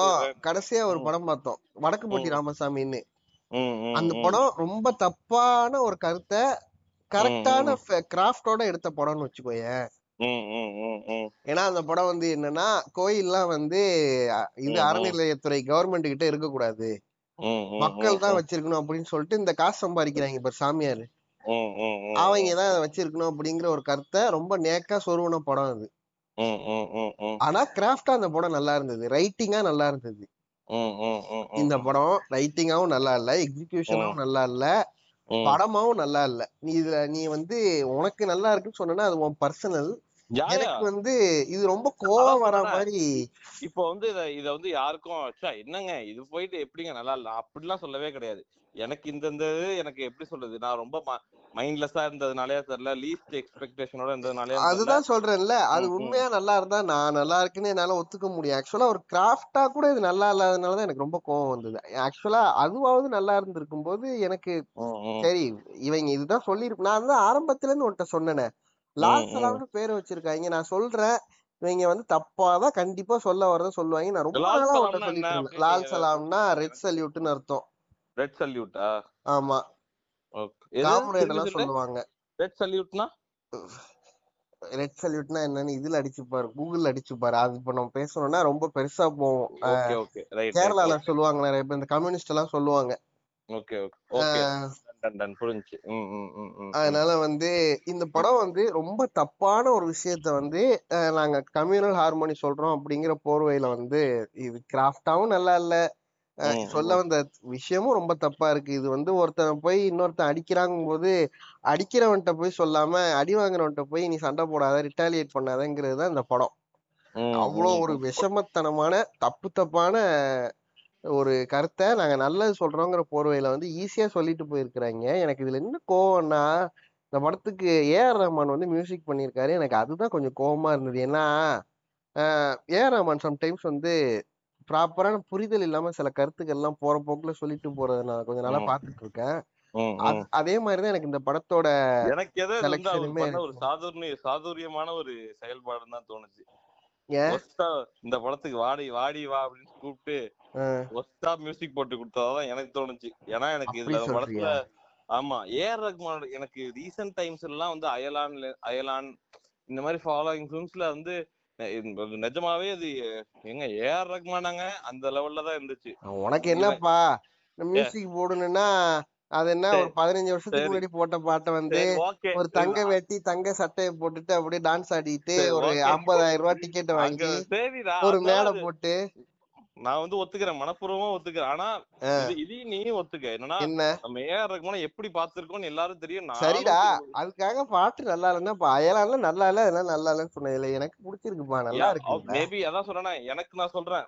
பாட்டுன்னு மட்டும் உனக்கெல்லாம் பிடிக்காதுடா. நீ வந்து அதான் சொல்றேன்ல. லெஜெண்ட் பாட்டு நல்லா இருக்கு. உனக்கு எப்படி பிடிக்கும் அந்த பாட்டு? சமூக நல்லிணக்கத்தை பத்தி ஒரு முஸ்லீம் ஒரு இந்துவ பத்தி பேசுறாங்க. உனக்கு இந்த படத்துல நல்லதே இருந்தாலும் பிடிக்காது.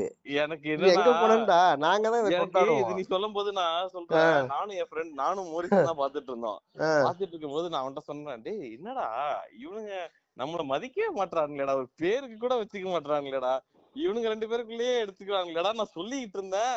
திடீர்னு ஒரு கிறிஸ்- கிறிஸ்டியன் ரெண்டு ரெண்டு பேருக்கும் வந்து இந்த மத்தியஸ்தம் பண்றதுக்காக ஒரு கிறிஸ்டியன் கேரக்டர் வந்துச்சு. குபீர்னு சிரிச்சிட்டேன். யாரு வந்தா? இந்த வட சென்னையில கூட ஒரு இந்த ஆண்ட்ரியாக்கு ஹெல்ப் பண்றதுக்கு ஒரு போலீஸ் கேரக்டர் வருவார்ல? ஆமா. அவர் ஒரு மைக்கேல என்னமோ ஒரு எனக்கு தியேட்டர்ல நான் குபீர்னு சிரிச்சிட்டேன். எல்லாரும் திரும்பி பார்த்தாங்க இவன் எதுக்கு பைத்தியக்கார மாதிரி சிரிக்கிறான்? அப்படின்னு. ஏதோ சொல்லிட்டு இருந்தேனே. ஆஹ் ஆக்சுவலா எனக்கு இந்த ஒரு ஒரு சீன் ஒரு மாசான சீன் இருந்துச்சு. இந்த அவர் படத்துலயே தான் சொல்லியிருக்காராம்ல? வாடிவாசல் படம் வந்து நடக்கிறதுக்கு முன்னாடி இந்த விஜய்.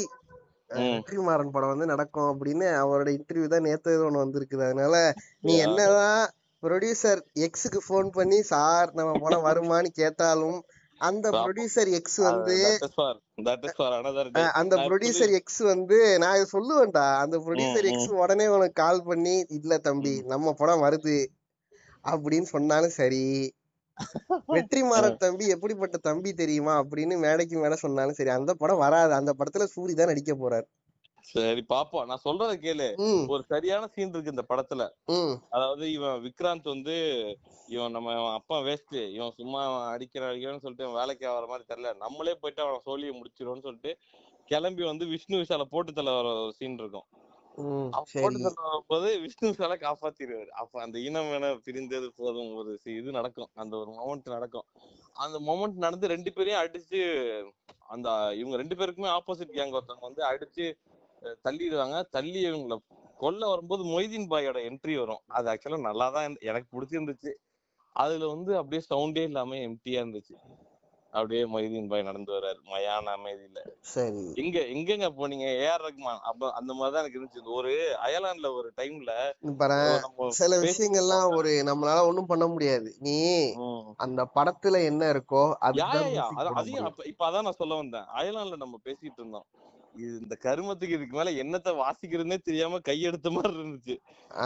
எடுத்தாப்லையா இல்ல என்னன்னு எனக்கு தெரியல. ஏன்னா அந்த ஜலாலி பாட்டை நீ தனியா ஸ்பாட்டிஃபைல போட்டு வேணாலும் கேளு. உயிரை கொடுத்து மனுஷன் பா- இதுக்கு மேல வந்து எனக்கு தெரிஞ்சு இந்த படத்துக்கு எதுவும் பண்ண முடியாது. எனக்கு ரொம்ப நாள் கழிச்சு வந்து நைன்டிஸ்ல வந்த ஏஆர் ரஹ்மான் பாட்டு மாதிரி இருந்துச்சு அதெல்லாம். அதனால வந்து இந்த படத்துக்கு இதுக்கு மேல யாராலையும் ஒண்ணும் பண்ண முடியாது. இது வந்து லிட்டரலா வந்து கேட்டுட்டு இந்த மாதிரி ஒழுங்கா கொஞ்சம் எப்படி சொல்றது? ஃபியூ ஃபிலிம்ஸ் அது மார்க்கி கரெக்டான படத்தை மட்டுமாச்சும் எடுக்கலாம். ரொம்ப ரொம்ப அண்டர்வெல்மிங்கா ஏதோ ஒஸ்டா இருக்கு. தேஞ்சு போயிட்டு இருக்காப்ல ஏன்னா இந்த படம் வந்து நிறைய பேர் ஒத்துக்கிறதுக்கு சில பர்சனல் ரீசன்ஸும் இருக்கு. அத. நம்ம இங்க பேச வேணாம்னு வச்சுக்கோயேன். அது தேவையில்ல நமக்கு. நிறைய படம் நிறைய பிக் நேம்ஸ் இந்த படத்துக்குள்ள வந்தது காரணம் அந்த பர்சனல் ஒரு எம்பத்தி தான். இந்த படத்துல யார் பிக் நேம்ஸ் இருக்கா? தெரிஞ்சுக்கிறதுக்காக கேக்குறேன். ஏன்னா இந்த படத்தோட. ப்ரொடியூசர் இந்த படத்தோட மியூசிக் டைரக்டர் எல்லாருமே பெரிய பெரிய நேம்ஸ் தான். இல்லன்னா இந்த படம் ஒரு அஞ்சு கோடி ரூபாய் சின்னதா வந்திருக்கும். இது அந்த படத்தோட டைரக்டர் சொன்னது. நான் சொல்லல. அவங்க எல்லாம் அந்த படத்துக்குள்ள வந்ததுக்கு சரி, சில சில புற காரணங்கள் இருக்கு climax. நம்ம சந்- சந்தன கூட சந்தன கூட கொண்டு வாங்க. சரி. இருந்துச்சு சரி. எனக்கு அதெல்லாம் சுத்தமா அப்பீல் ஆக்சுவலா வந்து ஒரு விஷயம் அது வந்து no such thing mentioned in அப்படிலாம் எல்லா இஸ்லாமியர்களும் அதெல்லாம் பண்ண மாட்டாங்க. சந்தன கூடலாம் பண்ண மாட்டாங்க. அது வேற விஷயம். நான் அந்த அரசியலுக்குள்ள போக விரும்பல. அது இதுதானே இப்ப. ஒவ்வொரு அந்த சரி நான் சொல்றேன். அதையும் நான் சொல்றேன்? இருப்பா. நான் சொல்றேன். அதாவது நான் நான் எதிர்பார்த்தது வந்து எப்படி இருக்கும்னா வழக்கம் போல வந்து இது ரிவர்ஸ்ல நடக்கும்னு பார்த்தேன். ஒரு கோவில் தேரை வந்து கொடுத்து இருந்தாங்க நீங்க சந்தன கூடு விட்டுருங்க அப்படின்னு வந்து சொல்லுவாங்க. அப்படின்னு பார்த்தேன். ஏன்னா வந்து இவங்க தானே எல்லாரையும் காப்பாத்தணும். பட் இந்த. தடவை அப்படி பண்ணா வந்து அடிப்பாங்க அப்படின்னு தெரிஞ்சுட்டு உஷாரா இந்த மாதிரி. எடுத்த மாதிரி இருந்தது. எனக்கு அதெல்லாம் பார்க்கும்போது ஏதோ பண்ணிட்டு இருக்காங்க. என்னடா? இதாவது எனக்கு கிட்டத்தட்ட இந்த படம் ரெண்டரை மணி நேரம். ஆனா எனக்கு நாலு மணி நேரம் ஓடின மாதிரி இருந்தது. ஏன்னா இந்த படத்துல வந்து ஒரு ஒரு சீனும் அஞ்சு நிமிஷத்துக்கு கம்மியா இல்லாம இருக்கு. ஒரு. சீன் எழுத தெரியல. அதை அதான் சொல்றேன்ல ஸ்டேஜ் பண்ண தெரியல. ம், அப்படிங்கும்போது எனக்கு இந்த படம் ஃபுல்லாவே குறையாதான் தெரிஞ்சது. இதுக்கு எனக்கு பர்சனல் ரீசன்லாம் வந்து இல்ல. எனக்கு பிடிக்காத கருத்தை சொல்லிட்டாங்க அப்படிங்கறதெல்லாம் இல்ல. இதுக்கு முன்னாடியே எனக்கு பிடிக்காத கருத்தை சொன்ன படத்தெல்லாம் நான் ஜாலியா ம், படமா நல்லா இருக்கு அப்படின்னு. இன்ஃபேக்ட் வந்து விஸ்வரூபம்னு ஒரு படம் வந்திருக்கு. அது ஒரு மிகப்பெரிய ப்ரொபகண்டா படம். அமெரிக்காக்காரங்க வந்து குழந்தைங்க மோஸ்ட்லி அது என்ன பெண்கள் எல்லாம் சுட மாட்டாங்க அப்படின்னு அந்த படத்தோட இன்டர்வலே வரும். ஆனா அந்த படம் வந்து எனக்கு பயங்கரமா இருக்கும். எனக்கு இந்த படத்தை பார்க்கும்போது அப்படிலாம் எனக்கு எதுவுமே இல்லை. இது எப்படி இருந்ததுன்னா நிறைய விஷயங்கள் வந்து எனக்கு ரொம்ப ஆஃபா தான் இருந்தது. பிளஸ் வந்து சில விஷயங்கள்லாம் கொஞ்சம் தாட்ஃபுல்லா பண்ணியிருக்காங்க. ஸோ தட் அது ஒரு எப்படி சொல்றது ஒரு நாஸ்டாலஜியாவை எவோக் பண்ணணுங்கிற மாதிரி தான் பண்ணியிருக்காங்க. ஃபார் எக்ஸாம்பிள் பாய் வந்து பாம்பேல இருக்காரு. அவர் பேர் என்ன? மொய்தீன் பாயா. அவரோட ஃப்ரெண்டு லிவிங்ஸ்டன் பேர் வந்து மாணிக்கம். அப்படியா? ஆமா. இங்க அந்த மாணிக்கமா அந்த பாஷால நடிச்ச அந்த ஆக்டர் இருக்கார்ல ஆமா. அவர் இந்த படத்துல ஏதோ வந்து கெஸ்ட் ரோல் அப்படின்னு நான் கேள்விப்பட்டேன்டா படம் ரிலீஸ் ஆகிறதுக்கு முன்னாடி. தெரியலையே அப்படிலாம் எனக்கு எதுவும் தெரியலையே. சொன்னாங்க ஆனா படத்துல வரல. மேபி இந்த மாணிக்கம்ங்கிற பேரை வச்சுட்டு உருட்டி விட்டானுங்க போல. அதனால வந்து இதெல்லாம் ஆக்சுவலா நிறைய நல் நமக்கு பார்க்கும்போது வா சூப்பரா இருக்குல்ல அப்படி அது மாதிரி ஆஹ் அவங்க பையன் விக்ராந்த் வந்து அவங்க அப்பாவை பத்தி டைனிங் டேபிள்ல அவங்க அம்மாட்ட பேசுற ஒரு சீன் இருக்கு. எங்க அப்பா வந்து ஊர்ல எவனுக்கு தான் எங்க அப்பாவை பிடிக்காது. இப்பயுமே அவர் வெளில போனாருன்னா அப்படி சூப்பரா ஆக்சுவலா அது வந்து ஐஸ்வர்யா ரஜினிகாந்த் வந்து நம்மள்ட்ட பேசுற ஒரு சீன். அந்த இடத்துல விக்ராந்த் பேசல அது டைரக்டர் பேசுறாங்க. அது அவ்வளோ ம், ஒரு சூப்பரான சீனா இருந்திருக்கணும். எனக்கு அதுவுமே வந்து அப்படியா சரி. சொல்லும் போது எனக்கு இன்னொன்னு ஞாபகம் வருது. நீ பாரு டிசைன் போல அப்படி. நீ பாசிட்டிவா சொல்லும் போது தான் எனக்கு நெகட்டிவா ஒண்ணு தோணுது. என்னன்னா ஒரு இதே மாதிரி நீ சொன்ன ஒரு டோன்லயே இன்னொரு ஒரு சீன் இருந்துச்சு. என்னன்னா ரஜினி போயிட்டு அங்க போட்டோல இருக்கிற விக்ராந்த் பார்த்து இமேஜின் பண்ணி ஹாலுசினேஷன் பண்ணி அவர் போலிங் போட்டுட்டு இருக்க மாதிரி ஒரு சீன் இருக்கும். அது வரும் அந்த சீனு எனக்கு அந்த சீனை பார்த்தப்பயே பார்த்தோன்னே தெரிஞ்சிருச்சு. தட் இது வந்து பிளாஷ்பேக்ல வரும் அப்படின்னு தானே? மாண்டாஜுக்காக வரப்போற சீக்வன்ஸ் அதுக்காக தானே அதுக்காக தானே அது. அதுவும் மொத்த ஒரு பால் ரெண்டு பால்னா பரவாயில்ல. ஒரு ஃபுல் ஓவர் போட விட்டுருக்காங்க. விக்ராந்த போட்டுருவாங்க இத போட்டு போட்டு காட்டுவாங்க. அப்படிங்கறத அதை பார்க்கும்போதே தெரிஞ்சுச்சு அது அது வந்து எப்படி சொல்றது? நாட் வெல் மேட் அப்படின்னு எனக்கு தோணுச்சு அதை பார்க்கும்போது. அந்த ஒரு சீன் தான் நாட்டு வேல்மேடா உனக்கு இவ்வளவு படமே வந்து இப்படி இருக்கும்போது. சொல்றேன் அது ரொம்ப எப்படி சொல்றது? ரொம்ப ஆப்வியஸா இருந்துச்சு அதை பார்க்கும்போது. எல்லா. நிறைய விஷயங்கள்? நான் தான் சொல்றேன்ல. இப்போ உள்ள விஸ்காம் பசங்க வந்து ஷார்ட் பிலிம் எடுக்கிறது வந்து இதை விட பெட்டரா எடுக்கிறாங்க. எனக்கு. அது ஏன்னா நான் எனக்கு த்ரீ படம் ரொம்ப பிடிச்ச படம். கிராஃப்டாவே சொல்றேன். அதுக்கு அக்கா அடி வாங்கிட்டு இருந்தாங்க பாத்தியா? பார்த்தேன் பார்த்தேன். வாய். கொஞ்சம் ஓவரு அதனாலதான் வேற இல்ல. அடியாயம் உனக்குலாம் மனசாட்சியே இல்லையாடா அப்படிங்கிற மாதிரி இருந்துச்சு. அவ்வளவு சரியான சாங்ஸ் போட்டிருப்பான். அதுக்கு நீ கிரேட்ஃபுல்லா கூட இருக்க தேவையில்ல அது சூப்பர்னு கூட சொல்ல தேவையில்ல. அது அக்கா என்ன சொல்லிடுச்சு? அந்த ஒரு சாங் போட்டு அந்த அந்த song literally swallowed my beautiful film அந்த சாங்னால மத்தவங்க எல்லாம் வளர்ந்தாங்களே தவிர it did nothing it did nothing good to the film அந்த மாதிரிலாம் சொல்லிட்டாங்க அக்கா. அந்த அக்காவை போட்டு அடிச்சுக்கிட்டு இருந்தாங்க. அந்த இன்டர்வியூ ஃபுல்லாவே வந்து அந்த ஒரு ஒரு மாதிரியான டோன் தான் இருக்கும்னு வச்சுக்க அந்த அக்காத்த. நம்ம அதுக்கு போக வேண்டாம். இப்ப இதுக்கு வந்தோம் மறுபடியும் அப்படின்னா. எதுவுமே இந்த படத்துலதான் சொல்றேன்ல எல்லாமே ஆஃபா எனக்கு ஏன் தெரியுதுன்னு எனக்கு இப்போ வரைக்கும் புரியல. டிஐன்னு ஒரு விஷயம் இருக்கு கலரிங் அதான் நீ பேசும்போதே எனக்கு ஒண்ணுதான்டா ரியலைஸ் ஆகுது. என்னன்னா நீ அந்த அந்த எப்படி சொல்றது? அந்த அந்த சென்சிபிலிட்டி அதெல்லாம் வந்து நீ ஆன் பண்ணிட்டு போயிருக்க நான் ஆஃப் பண்ணிட்டு தான். எனக்கு வந்து ஐ நியூ நல்லா அது இப்ப ஃபார் எக்ஸாம்பிள் நான் ஒரு மோகன்ஜி படம் வந்து போய் பாக்குறேன்னு வச்சுக்கோயேன். அவன் படத்துல இதெல்லாம் ஏதாவது ஒண்ணு நல்லா இருந்து பரவாயில்லையே இவன் இதெல்லாம் கத்துக்கிட்டானோ ஒரு ஒரு வருஷத்துல. போன படத்துல ஃபார் எக்ஸாம்பிள் நான் சொல்றேன். எல்லா படத்துலயும் ஒரு ஐஸ் வண்டிக்கு பக்கத்துல நைட் ஒரு பதினொன்றரை மணிக்கு ஒரு அக்கா வந்து அரை அரைகுறை ட்ரெஸ் போட்டுட்டு ஐஸ் வண்டிக்கு பக்கத்துல ஒரு பாட்டு போட்டு ஐட்டம் டான்ஸ் ஆடும். அந்த ஆள் அவன் அந்த பைத்தியக்காரனோட ஒரு படத்துல எல்லா படத்துலயும். அது ஒவ்வொரு படத்துலயும் ஒரு ஃபார் எக்ஸாம்பிள் அதேதான் எக்ஸாக்ட்லி இது மாதிரிலாம் உருட்டுவான்னு வச்சுக்கேன் கிராஃப்டா அவனோட படம் வந்து ஒவ்வொரு படத்துலயுமே அந்த ஆளோட படம் வந்து கொஞ்சம் மெருகேறிட்டு தான் இருக்குன்னு ம், நான் மோகன்ஜி படம் பார்க்க போனேன்னா இவனுக்கு படம் எடுக்க தெரியாத இந்த ஆளுக்கு அப்படின்னு நான் தெரிஞ்சுட்டு போய் உட்காருவேன். அப்போ எனக்கு சென்சிபிலிட்டி எல்லாம் இருக்காது. எனக்கு நான் வந்து த்ரீன்னு எனக்கு ரொம்ப பிடிச்ச ஒரு படம். அதுக்கப்புறம் வைராஜாவையும் எனக்கு பிடிக்கும். ரொம்ப பிடிக்கும். அந்த படம் வந்து எனக்கு மேக்கிங்காவே அவ்வளவு சூப்பரா இருக்கும். நிறைய பேருக்கு அந்த படம் பிடிக்காது. எனக்கு அந்த படம் ரொம்ப பிடிக்கும். அப்படிங்கும்போது ரெண்டு நல்ல படம் எடுத்த ஒரு டேரக்டர் வந்து இவ்வளவு நாள் கழிச்சு திரும்ப வராங்க அப்படிங்கும்போது நான் ஆப்வியஸா ஒரு நல்ல படம் தான் எதிர்பார்த்து போவேன். நல்ல. படம் இந்த சென்ஸ் நீங்க கருத்து கூட நல்லதா சொல்ல வேணாம். அட்லீஸ்ட் வந்து அந்த படத்தை நீங்க ஸ்டேஜ் பண்றது மத்த விஷயங்களாவது கிராஃப்டாவது ஒழுங்கா இருக்கணும்ல? எனக்கு இது எப்படி இருந்ததுன்னா இந்த படத்தோட ரைட்டர் தான் இந்த படத்தோட கேமராமேன் அப்படியா? ஆமா. அதனால இது யாரோ ஒரு ஆள் சொல்லியும் இருந்தாங்க. நான் நான் எழுதின எல்லாத்தையுமே வந்து எப்படியாவது எடுத்துடுறேன். அப்படிங்கிற மாதிரி எனக்கு இருந்தது. எல்லா. கருத்தையும் இதுலயே நான் சொல்லிடுறேன். எனக்கு எனக்கு எனக்கு இன்னொன்னு ஒண்ணு என்ன தோணுச்சுன்னா எடுத்தோடனே இந்த படத்தை ஓகே சீரியஸா அதை நான் பாக் பா- ஓ சீரியஸா இந்த படத்தை அப்ரோச்சே பண்ணதுக்கு என்னன்னா ஃபர்ஸ்ட் ஆஃப் ஆல் விஷ்ணு விஷாலும் விக்ராந்தும் ரெண்டு பேரும் நடிக்கிறாங்கவுமே இது நான் ஓகே ஒரு கிரிக்கெட்டிங் படமா இருக்கும் அப்படிங்கிற எனக்கு ஒரு எக்ஸ்பெக்டேஷன் இருந்துச்சு ஃபர்ஸ்ட். பயங்கரமா கிரிக்கெட் நான் தான் சொல்றேனே ரைட் ஃப்ரம் த டைட்டில் இந்த படம் என்னைக்கு லால் சலாம்னு டைட்டில் வச்சாங்களோட அன்னையிலே சொல்லிட்டு தான் இருக்கேன். இது வந்து இது விளங்காது. ஒரு பயங்கரமா ஒரு இறுதி சுற்று. நான் இன்னும் காரணம் இப்போ ஒரு ஒரு ஃபார் எக்ஸாம்பிள் நீ வந்து நான் ஒரு ரெண்டு நாளைக்கு முன்னாடிடா. இதுக்கு போயிருந்தேன். அது என்ன வியாசப்பாடி போயிருந்தேன். அங்க அந்த இவங்க இருக்கிறாங்களே வியாசை தோழர்கள்னு ஒரு ஒரு யூத் குரூப் ஒன்னு இருக்கு. அந்த பசங்க என்ன பண்ணுவானுங்க? ஃபுல்லா அந்த ஏரியால இருக்க சோசியல் ஆக்டிவிட்டி எல்லாமே அந்த பசங்க தான் பண்ணுவானுங்க. எந்த லெவல்ல பண்றாங்கன்னா ஒரு நீலம் ஃபவுண்டேஷன் வந்து ஆல்மோஸ்ட் ஒரு என்ஜிஓ ஒரு ப்ராப்பர் என்ஜிஓ ஒரு கார்ப்பரேட் லெவலுக்கு ஆயிடுச்சு. அவங்க பண்ற அளவுக்கான ஆக்டிவிட்டிஸ் அந்த பசங்க பண்ணுவானுங்க. அங்க வந்து நீ எலெக்ஷன் பார்க்கலாம். அவங்க டியூஷன் சென்டர்ல ஒரு நூத்தி எழுபது பசங்க படிக்கிறானுங்க. ஒரு நூத்தி எழுபது பசங்க படிக்கிற இடத்துல அங்க. எலெக்ஷன் நடக்கும். எலெக்ஷனுக்கு முன்னாடி ஒரு வாரம் ஒவ்வொருத்தன் ஒவ்வொரு சின்ன எடுத்துட்டு கேன்வாஸ் பண்ணுவான்.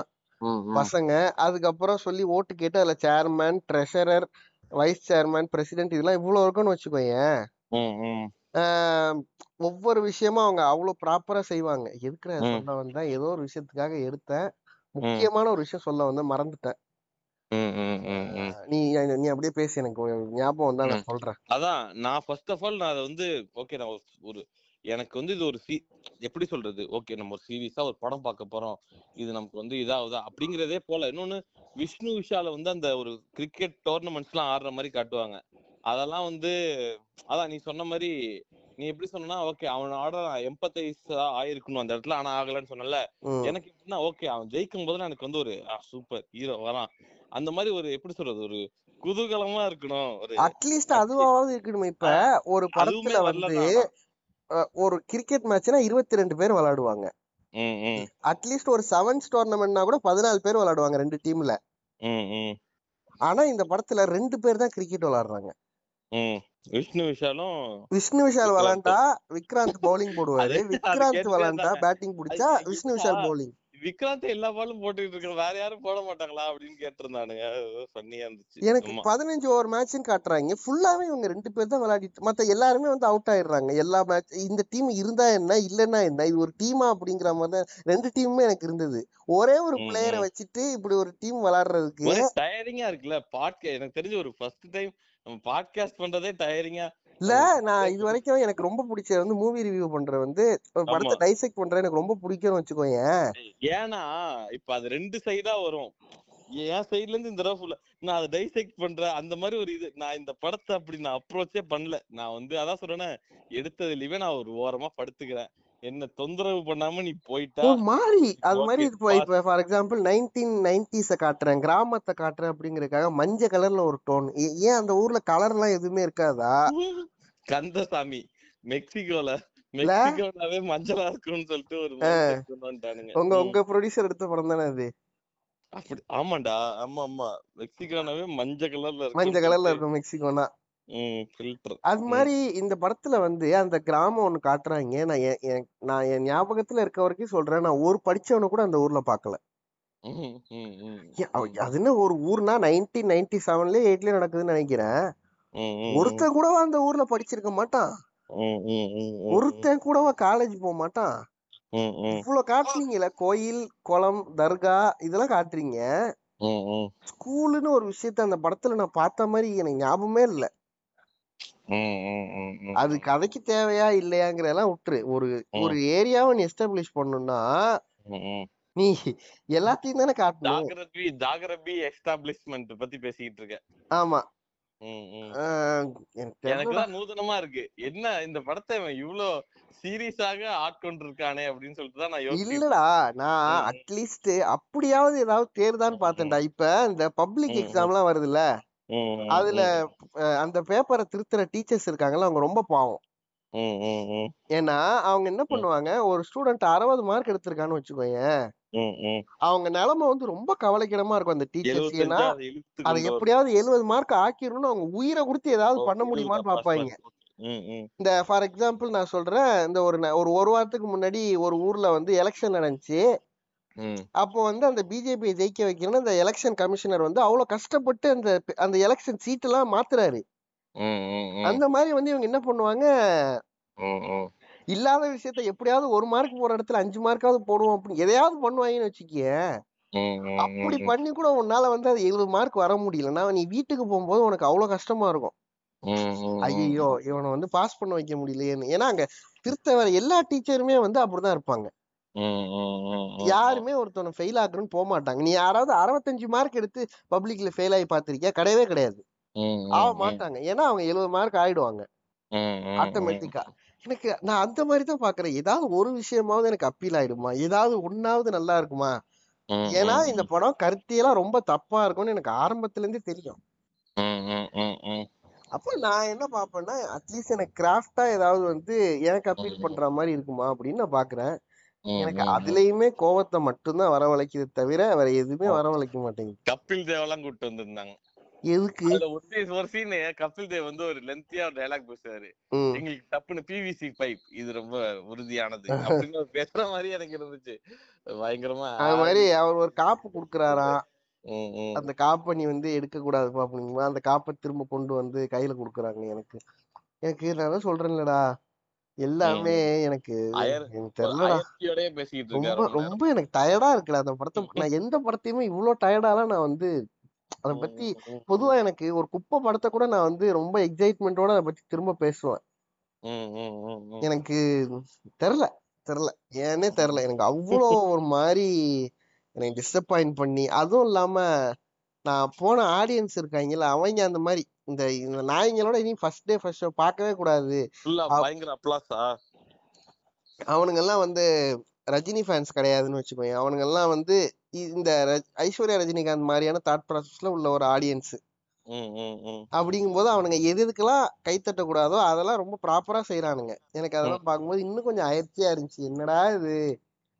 எனக்கு அவங்க தனியா வேற நான் போயிட்டேன். ஏன்னா எனக்கு சென்னையில ரொம்ப பிடிச்ச ஹாபி தனியா நிறைய இடத்துக்கு போறது. இந்த படத்துக்கு தனியா போயிட்டேன். ம், ம், ம். எனக்கு சொல்றதுக்கு என்ன சொல்றேன்னே தெரிலடா எனக்கு மேபி இது நான் நோட் பண்றேன். என்னன்னா குறைகள் நம்ம கண்ணுக்கு தெரியக்கூடாது. அப்படின்னா என்ன பண்ணணும்னா தூங்குற நைட் ஷோவா நான் எனக்கு morning early early morning shift நான் இப்பெல்லாம் நைட்டு பத்து மணிக்கு படுத்து தூங்கி பழக்கப்பட்டவன். நைட் ஷோ போயிடுறதுனால நான் ஒரு அரை தூக்கத்துல தான் படம் பாக்குறேன் இந்த வடக்குப்பட்டி ராமசாமியும் அப்படிதான் பார்த்தேன். இந்த படமும் அப்படிதான் பார்த்தேன். தூக்கத்துல அந்த வடக்குப்பட்டி ராமசாமிக்கு தான் ஃப்ரெண்ட்ஸ் எல்லாம் பக்கத்துல சிரிச்சுக்கிட்டு இருந்தாங்க. பாதி தூக்கத்துல இருந்து அஞ்சு நிமிஷத்துக்கு வந்து திடீர்னு எந்திரிச்சா சிரிச்சு எனக்கு யாராவது இந்த மாதிரி படம் பார்த்தாலே கோவம் வரும்னு வச்சுக்கோங்க கொளுத்துன்னு தோ- எனக்கு தோணும். பக்கத்துல உட்காந்து அஞ்சு அதாவது பக்கத்துல உட்காந்துட்டு போனை ஃபுல் பிரைட்னஸ்ல வச்சு ஒயிட் ஸ்கிரீன்ல டார்க் மோட் கூட போட மாட்டாங்க. ஃபுல் பிரைட்னஸ்ல ஒயிட் ஸ்கிரீன்ல பாத்துட்டு இருப்பாங்க. இன்ஸ்டாகிராம் பாத்துட்டு இருப்பாங்க. கால் பேசுவாங்க அப்புறம் வந்து தூங்குவாங்க எனக்கு இது எல்லாமே நீ பண்ணுவேன்னு வச்சுக்கோங்க லாஸ்ட் ரெண்டு படமா அதான் பண்ணிக்கிட்டு இருக்கேன். ஒரே நிம்மதியா இருக்கு. எனக்கு அது வந்து ஒரு மாதிரி இருக்கும்னு வச்சுக்க எனக்கு ஃபில்ட்ரேஷன் ஒரு ஃபில்ட்ரேஷன் அதாவது எந்த எல்லா கெட்டதும் கலந்து நல்லது மட்டும் கண்ணுல அது நல்லது வரும்போது மட்டும் அந்த ஒரு அரை தூக்கத்துல ஒரு அரை கான்சியஸ்னஸ்லயே பார்த்துட்டு நிம்மதியா இருக்கேன்.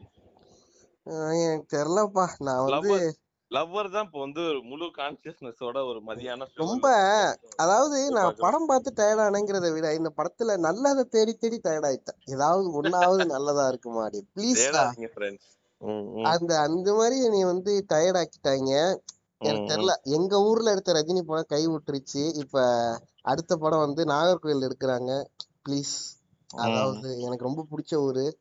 கை சேருமான்னு பாக்குறியா ஆமாட்டா ஆமா. அதாவது நல்லா அந்த ஊரே ரொம்ப நல்ல ஊரு. அந்த மனிதர்கள்லாம் ரொம்ப நல்லவங்க. அந்த படமாவது நல்லா வரணும்னு நான் வந்து இறைவனை வேண்டிக் கொள்கிறேன். அவ்வளவுதான். எனக்கு இதுக்கு மேல யா யாருமே சொல்ற கேமராவா நல்லா இல்ல. ஏ ரஹ்மான் பிஜிஎம்னு எனக்கு தெரிஞ்ச இந்த ஜலாலி பிஜிஎம் எனக்கு ஆக்சுவலா ஞாபகம் வச்சுக்கிற அளவுக்கு இல்லைன்னா அது அந்த எனக்கு தெரியல நிறைய இடங்கள்ல ஃபார் எக்ஸாம்பிள் நான் சொல்றேன் இந்த படத்துல நீ அனிருத்தே மியூசிக் போட வச்சிருந்தாலும் என்ன இதுல போட முடியும் நீ சொல்லு அது நான் ஒத்துக்கிறேன் அது ஒத்துக்கிறேன். அதான் இப்ப எனக்கு அடுத்த படம் வந்து வேட்டையன் படத்துக்கு அனிருத்தே வந்து எனக்கு வந்து இந்த சக்கரை பொங்கலுக்கு வடகரி காம்பினேஷன் இல்ல இப்ப அதுல சூப்பர் ஸ்டார் அப்படின்னு ஒரு மியூசிக் ஒண்ணு வந்துச்சு. அந்த இயக்குனரோட படத்துக்கு அனிருத் வந்து என்ன பண்ணுவாங்க என்னால யோசிச்சே பார்க்க முடியல. தெரியல எனக்கு அந்த படத்துக்கு வந்து வேற யாராவதே போட்டிருந்திருக்கலாம். அந்த ஜெய்பீம். படத்துக்கு யார் மியூசிக் சாண்ட்ரோல்டன் ஷான்ரோட நல்லா இருந்திருக்கும். சூப்பரா இருந்திருக்கும்.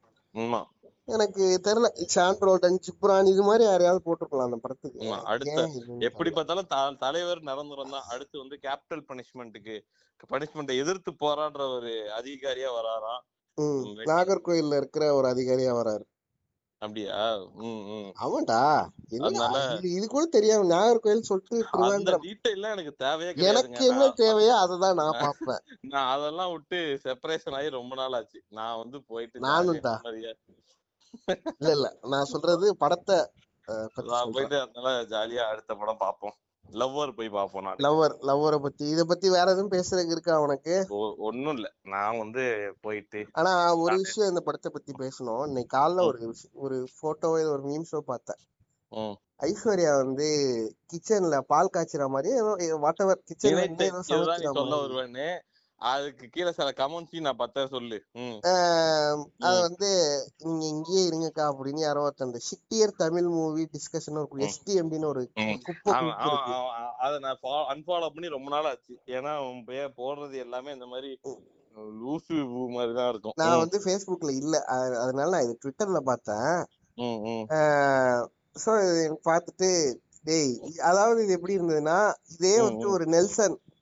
நல்லா இல்லாத ஒரு படத்தை எடுத்துட்டாருன்னா டேய் நெல்சா வாடா கம்பேக் குடுறா அப்படின்னு இதே வந்து ஒரு ஒரு பொம்பளை டைரக்டர் ஒரு பெண் டைரக்டர் அப்படின்னா வந்து நீ இரு கிச்சனுக்கு போடி அவங்க தப்பு பண்ண அதேதான். இப்போ நான் அடிக்கடி உன்கிட்ட சொல்லிட்டே இருப்பேன். கொலையே பண்ணிட்டுமே. அவங்க வந்து ரொம்ப வருஷம் கழிச்சு இப்போதான் வெளில வந்திருக்காங்க. அவங்கள வந்து நம்ம வீட்லயே பூட்டி பூட்டி பூட்டி அது வாட் எவர் கேப்டன் மில்லர் படத்துல அந்த டைலாக் சூப்பரா இருக்கும். நம்மளால அதிகபட்சமா என்ன மாத்த முடியும்? நம்ம சொன்னா மட்டும் எல்லாம் மாறிடுமான்னு ஒரு. டைலாக் வரும். ஒரு பொண்ணு. இன்னொரு பொண்ணுகிட்ட பேசுற டைலாக் அது. அது மாதிரி அவங்க ரொம்ப கஷ்டப்பட்டு வெளில வந்திருக்காங்க. அவங்க வந்து சென்னையில இருக்கட்டும் அவங்க பெங்களூர் போட்டோம் அவங்க யூஎஸ் போட்டோம் அவங்க தப்பு பண்ணிட்டோம். ப்ராபப்ளி அந்த தப்பு பண்ணும்போது அதுல அஃபெக்ட் ஆகுற சில பேர் இருக்காங்கல்ல அவங்களுக்கு ஆப்வியஸ்லி அதுக்கு ரிட்டாலியேட் பண்ணதான் செய்வாங்க பிகாஸ் அது அது அது நேச்சர் ஆனா. அதுக்காக வந்து நீ வந்து வேலை பார்க்க கூடாது. நீ வந்து ஊருக்கு போ. நீ கிச்சன்லயே இரு. கல்யாணம் பண்ணி சாவுடி அப்படின்னு சொல்றது இருக்குல்ல?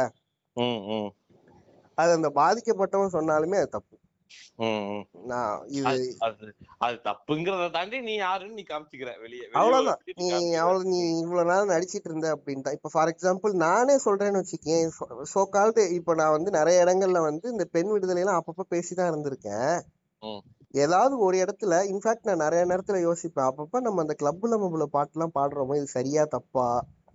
அப்படின்னு என்னையே நான் மறுபடியும் வந்து கேள்வி கேட்டுக்குவேன். சம்டைம்ஸ் அது வந்து நமக்குள்ள இருக்கிற கோவம் வந்து வேற வேற மாதிரி வரும். அதுக்கு வந்து அந்த கோவத்துக்கு வந்து என்ன சொல்றது?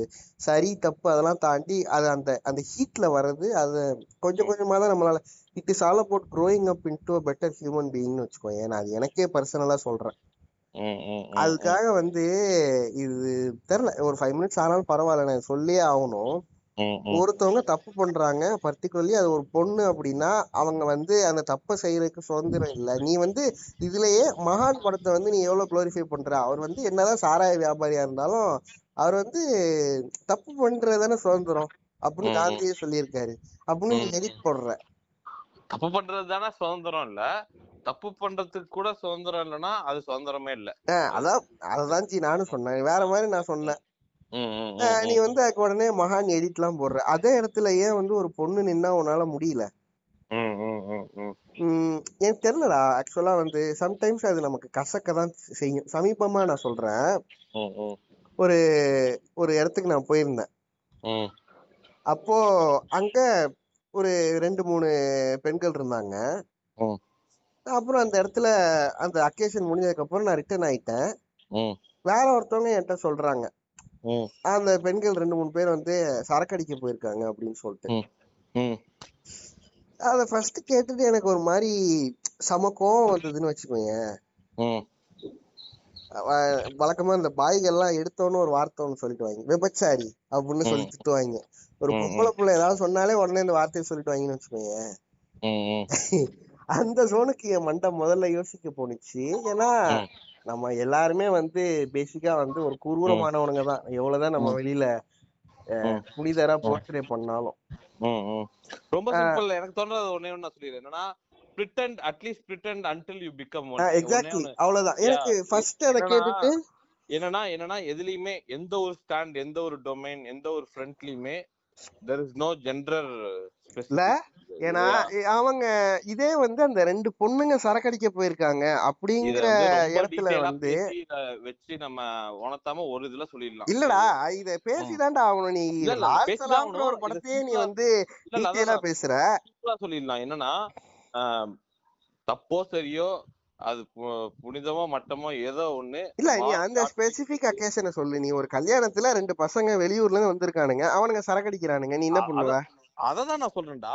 ரெண்டு பசங்க அதான் சொல்றேன். அந்த ரெண்டு பசங்களே விட்டுரு. ரெண்டு பேர் சரக்கு அடிக்கிறாங்க அது பையனா இருந்தானே பொண்ணா இருந்தானே. அதான் நான் சொல்ல வரேன். என்னோட இது ரொம்ப சிம்பிள் ஒரு தப்போ சரியோ அவனை புகழ்றியோ இல்ல அவனை காரி துப்புறியோ இது நீ எந்த எத்- பொறுத்து நீ பண்றியோ அது ஒரு இண்டிவிஜுவல் டு இண்டிவிஜுவலா தான் இருக்கணுமே தவிர அது ஆம்பளை அப்படி பண்ணா ரைட்டு பொம்பளை அப்படி பண்ணா தப்புங்கிற மாதிரி இருக்க கூடாதுல்ல? அதுதான் எனக்கு- சொல்றேன். அத moral yardstick. Is same for both the gender it is it is not a gender specific எனக்கு அத திரும்ப திரும்ப திரும்ப திரும்ப ஒவ்வொரு இடத்துல ஒவ்வொரு மாதிரி பார்க்கும்போது இன்னும் அதனாலதான் தெரியலடா. எனக்கு ஏன் கோவம் வந்துச்சுன்னா ஏ எனக்கு. ப்ராபப்ளி இதுதான் இருக்கும்னு நினைக்கிறேன். திரும்பவும் ஒரு அனாலஜி சொல்றேன். இதனாலதான் எனக்கு பயங்கர கோவம் வந்திருக்குன்னு நினைக்கிறேன். ஒரு ஒரு ஒரு ஒரு சினிமா மாதிரியான ஒரு இண்டஸ்ட்ரியில ஒரு பெண் டைரக்டர் வந்து இவ்வளவு பெரிய ஸ்கேல்ல ரஜினிகாந்த் மாதிரி ஒரு ஆக்டரை வச்சு படம் பண்றது அவ்வளவு ஈஸி இல்ல. அது ஒரு பெண் டைரக்டரா உங்களுக்கு அந்த வாய்ப்பு கிடைச்சிருக்கு. அப்படிங்கும்போது நீங்க அதை எப்படி யூஸ் பண்ணணும்னு ஒண்ணு இருக்குல்ல.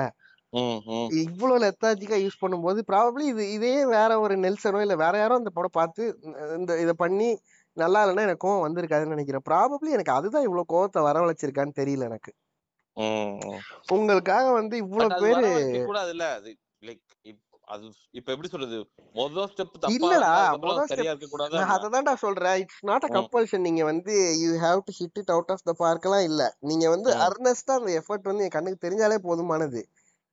எனக்கு இது எப்படி இருந்ததுன்னா அவ்வளவு கஷ்டப்பட்டு வந்து எல்லாரும் உங்களுக்கு ஒரு ஸ்டெப்பிங் ஸ்டோனை வந்து கொடுத்துமே அதை ரொம்ப லெத்தாஜிக்கா யூஸ் பண்ண மாதிரி எனக்கு இருந்தது. அண்ட் எனக்கு தெரியல அது இந்த படத்தோட டைரக்டரா நீங்க நிறைய இடங்கள்ல உங்களை வாய்ஸ் அவுட் பண்ணிருக்கீங்க ப்ரெஸ் மீட்டா இருக்கட்டும் ஆடியோ லான்ச் எல்லா இடத்துலயுமே எனக்கு அந்த டோன் தெரிஞ்சிட்டே இருந்தது கான்ஸ்டன்டா அதோட. எக்ஸ்டென்ஷனா இந்த படமுமே எனக்கு இருந்தது. சோ அதனால எனக்கு ஒரு இன்ஃபேக்ட் வந்து நான் சொல்றேன் என்னன்னா அவங்க எப்படி வேணா I காமிச்சுக்கிட்டோம் just wanted them to win. அவ்வளவுதான். அது நடக்கல. நமக்கு என் சைடுல இருந்து என்னன்னா இது வந்து சரியா யூஸ் பண்ணல அவ்வளவுதான். மட்டமா யூஸ் பண்ணிட்டீங்க போங்க அடுத்த தடவை நல்லா பண்ணுங்க. அந்த லெவல்ல தான் இருந்துக்கணும். இப்ப அததான் பொண்ணு சொல்றேன். அது நீ நீங்க எப்படிங்க அதை மிஸ் பண்ணீங்கன்னு சொன்னாவே நம்ம அங்க அததான் நான் சொல்றேன். நீ வந்து. ஒருத்தவங்கள சப்போர்ட் பண்ணு சப்போர்ட் பண்ணாம போ. அவங்க கழுத்தை நெரிக்காம இருக்கணுங்கிறதெல்லாம் வேறடா. நான் அதை சொல்லலடா. இப்ப நான் என் பிள்ளைய ரொம்ப கஷ்டப்பட்டு படிக்க வைக்கிறேன். அது வந்து அவன் போயிட்டு என்ன பண்றான்? படிக்காம பிளேடு பக்கிரியா? கோட்ஸ்ல போட்டுக்கோ. பிளேடு பக்கிரியா வந்து அவன் இருக்கிறான்னு வச்சுக்கோ. உனக்கு ஒரு அப்பாவா கோவம் வரும்ல? You just want them to win இல்லையா? இப்ப இந்தியா ஏன் தோத்துச்சு அப்படின்னா உனக்கு விராட் கோலி மேலயும் ரோஹித் சர்மா மேலயும் உனக்கு கோவம் வரும். அதுக்காக நீ அவங்கள. வெறுக்கிறேன்னு அர்த்தம் இல்லல்ல? You. Just want them to shine அவ்வளவுதான். ஏன்னா இது இது நடக்கல அப்படின்னா வந்து எனக்கு. தெரியல நம்ம என்ன சொல்றோம்னா விராட் கோலியா இருந்தா உனக்கு அவங்க மேல எவ்வளவு கோவம் வருமோ அதே மாதிரி கோவம் தான் ஸ்மிருதி மந்தானா மேலயும் வரணும். ஒரு ஒரு பொண்ணு அதே கோவம் தான் இது இந்த இடத்துல எனக்கு வந்திருக்கு. நான் வந்து ஐய நீ ஒரு பொம்பளடி. அதனால வந்து இந்த படத்தை நல்லா அத நான் சொல்லல. நான் என்ன சொல்ல. வரேங்கிறத புரிஞ்சுக்கோ. ஐ ஜஸ்ட் பேட்லி வாண்டட் எனக்குள்ள இருக்கிற சில விஷயங்கள் வந்து அது நேச்சுரல்னு வச்சுக்கோயேன். ஒரு ஒரு ஒரு பெண்ணா இருக்கும்போது I just badly want to come up in life எனக்கு அது வந்து அட் எனி காஸ்ட் வந்து நான் அதை பார்த்தே ஆகணும். அது எப்படி. வந்து ஃபார் எக்ஸாம்பிள் வந்து நான் ஜெயிச்சே ஆகணுங்கிற ஒரு வெறி எனக்கு இருக்குமோ அதே மாதிரி என்னை சுத்தி இருக்கிற இல்ல நான் பாக்குற எல்லாருமே அந்த பெண்களா இருந்தா I just want them to be happy and win in life அது அந்த அனாலஜி தான் எனக்கு இவ்வளவு கோவத்தை. வரவழைச்சிருக்கான்னு எனக்கு தெரியல மேபி அது தப்பா கூட இருக்கலாம் எனக்கு தெரியல பட் இட்ஸ் இது பரவாயில்ல நான் கிச்சனுக்கு போடி அப்படின்னு சொல்றதுக்கு எனக்கு தெரிஞ்சு. நான் இந்த ஜோன்ல. இருக்கிறது எனக்கு பெட்டர்னு நினைக்கிறேன் I just stick here so ம். இவ்வளவுதான் மேபி அடுத்த படம் ஏதாவது நல்லதா லவ்வர் நான் இன்னொன்னு வேற காதுல வாங்கினேன். அது. என்ன ஆக போகுதுன்னு எனக்கு தெரியல. என்னது? சிறிய மகளுக்கு இன்னொரு படம் பண்ணலாம் அப்படின்னு அவர் யோசிச்சுட்டு இருக்காராம் தலைவர். அதாவது நல்லா இருக்கணும். ஆமா. ரிட்டையர்மெண்ட்டுக்கு முன்னாடி பூரண கும்பம். அதனால ம், நீங்களாவது. நல்லா படம் எடுங்க. கோச்சடையான் மாதிரி ஒரு ஒரு நல்ல ஸ்டோரிய நல்ல டைரக்ஷனை வந்து அந்த. கிராபிக்ஸ்னால நாசமாக்காம இந்த படமும் நல்லா இருந்தா சந்தோஷம். மாதிரி நல்ல ஸ்டோரி வந்து கே எஸ் ரவிக்குமாரோடது இல்ல நான் அது கே. எஸ். ரவிக்குமார் ஸ்டோரி இல்லைன்னு சொல்லவே இல்லையே. நம்மளே நாலு. இடத்துல சொல்லியிருக்கோம் அதை பாட்காஸ்ட்லயே. சொல்லியிருக்கோம்னு நினைக்கிறேன். ஆமா. இன்ஃபேக்ட் அந்த படத்தோட டைரக்ஷனே நல்லா தான்டா இருக்கும். அது நல்லா தான் அது யாரும் நல்லா இல்லைன்னா அது நல்ல படம் தான் அது அது வழக்கம் போல அந்த படம் வரும்போது நம்ம தலைவர் பண்ண ஸ்டண்ட் இருக்குல்ல நம்ம அந்த நேரத்துல வந்து எனக்கு அது அனிமேஷன் படமாவுமே அந்த படம் எனக்கு பிடிக்கும் தான் அந்த படம் வந்து யூடியூப்லயே இருக்கு. அது போய் பார்க்க ஃபுல் படமுமே இருக்கு. பார்க்கலாம் இருந்தா பார்க்கலாம். அந்த படம் சூப்பர் படம் தான் சரி நிறைய எங்கெங்கேயோ போய் எங்கெங்கேயோ பேசியாச்சு. ஸோ இந்த படம் எனக்கு பிடிக்கல. உனக்கு கொஞ்சம் பிடிச்சிருந்துச்சா? ஓகே ஓகே ஓகேவா இருந்தது. ஓகே அவ்வளவுதான். அடுத்த படமாவது நல்லா இருந்தா. அவ்வளவுதான். உனக்கு எப்படி பண்ணுவோம் நீங்க நீங்க தான் வேற ஆளாச்சுடா நாங்க எந்த ஆளுமே இல்ல. அதனால எதுவுமே எங்களை தொட முடியாது. அதான் இது ஆளுன்னு தான் ஞாபகம் வந்துச்சு. அது என்ன ம். நீ எந்த ஜாதிடா அப்படின்னு ஒரு மீம்ஸ் பார்த்தேன். ஒருத்திக்காக வாழ்கிற ஜாதி அப்படின்னு. சரியான மீமு என்னோட கொலீக் ஒரு பொண்ணு எனக்கு அனுப்புனுச்சு அது வந்து என்னது my girlfriend wants me to convince her dad her dad நீ என்ன ஜாதிடா? ஒருத்திக்காக வாழ்கிற ஜாதி. உணரவில்லை இன்னொரு பாதி. அது. நான் இது வரைக்கும் நான் எவ்வளவோ போட்டோ போட்டிருக்கேன்டா. அதுக்கு நிறைய பேர் இந்த இதெல்லாம் பண்ணுவாங்க. ரிப்ளை எல்லாம் பண்ணுவாங்க. இந்த ஆஹா அந்த மாதிரி எல்லாம் போடுவாங்க. அது நிறைய பேர் பண்ணுவாங்க. எனக்கு இதுக்கு கிட்டத்தட்ட ஒரு இருபத்தி நாலு இருபத்தஞ்சு பேர் எனக்கு ரிப்ளை பண்ணிருக்காங்க இந்த இதுக்கு ஃபுல்லா பார்த்து இந்த மீம நானே பார்த்து. பயங்கரமா இருந்துச்சு எனிவே சோ ம், விரைவில் இதுல அது என்ன லவ்வர் அந்த படத்தை பார்த்துட்டு ஏதாவது. பேசுவோம். ம். மணிகண்டனை பார்த்தா என்ன பாக்குற மாதிரியே இருக்குங்கிறானுங்க. அதுதான் பயமா இருக்கு. மணிகண்டன் அந்த படத்துல டாக்ஸிக்கா இருக்காங்கிறானுங்க. இல்ல ஆக்சுவலா வந்து அததான் அவனுங்க சொல்லியிருக்கானுங்க. இங்க யாருமே வந்து நான் ரொம்ப கரெக்டா இருந்தேன்லாம் சொல்லல. அந்த ட்வீட்டை ஒழுங்கா ரீட் பண்ணலன்னு நினைக்கிறேன். இன்னைக்கு அதே ட்வீட்டை கோ ட்வீட் பண்ணி ஷான் ரோல்டன் நான் சொன்ன டைலாக போட்டிருக்காரு. Love is all about growing up அப்படின்னு. சோ அவங்க. அதுல மீன் பண்ணது நான் பண்ண இல்ல தப்பெல்லாம் நான் எதை பார்த்தேன்னா யாரோ போட்டிருந்தானுங்க. யாரோ போட்டிருந்தாங்க. என்னன்னா அவ இந்த இந்த பொண்ணோட ஃப்ரெண்டு ஒரு பொண்ணு வருது போல. அது அந்த பொண்ண. அந்த பொண்ணை கண்ணாமண்ணான்னு திட்டிட்டு பேசுவோம். எனக்கு தெரிஞ்சு லவ்வர் வந்து மோர் தென் மூவி ரிவ்யூ அது வந்து ப்ராபப்ளி அது ஒரு ப்ராப்பர் டிஸ்கஷனா இருக்கும்னு நினைக்கிறேன். எக்ஸாக்ட்லி அந்த படத்தை நான் பத்தி அதை பார்த்தேன். நீங்க அதான் யாரோ போட்டிருந்தாங்க. அந்த பொண்ணை வந்து ஸ்லட் டைம் பண்ணிட்டு ம். க்ளோரிஃபை பண்ணிட்டு இருக்கீங்களாடா அப்படின்னு யாரோ போட்டிருந்தா. யார் போட்டிருந்தான்னு தெரியல. கலீலுர் ரஹ்மான் அண்ணன் தான் நினைக்கிறேன். ஆமா பார்த்தேன் பட். வேணாம். நான் அத பத்தி ஏதாவது பேசுறேன்னா ரொம்ப நெகட்டிவா பேச ஆரம்பிச்சிடும் அந்த படத்தை பத்தி பேசும்போது அப்ப நான் வன்மத்தை கொட்டுறேன். நான் வந்து முடிஞ்ச அளவுக்கு நான் ஷீல்டு பண்ண பாப்பேன் பாப்போம் பாப்போம் அதனால நாகர்கோயில்ல இருந்து அடுத்த படம் நடிக்கிறாராம் தலைவர். நல்லபடியா நடிங்க தலைவர். தேவையில்லாத உடம்பு உடம்பு தேவையில்லாத பாத்துங்க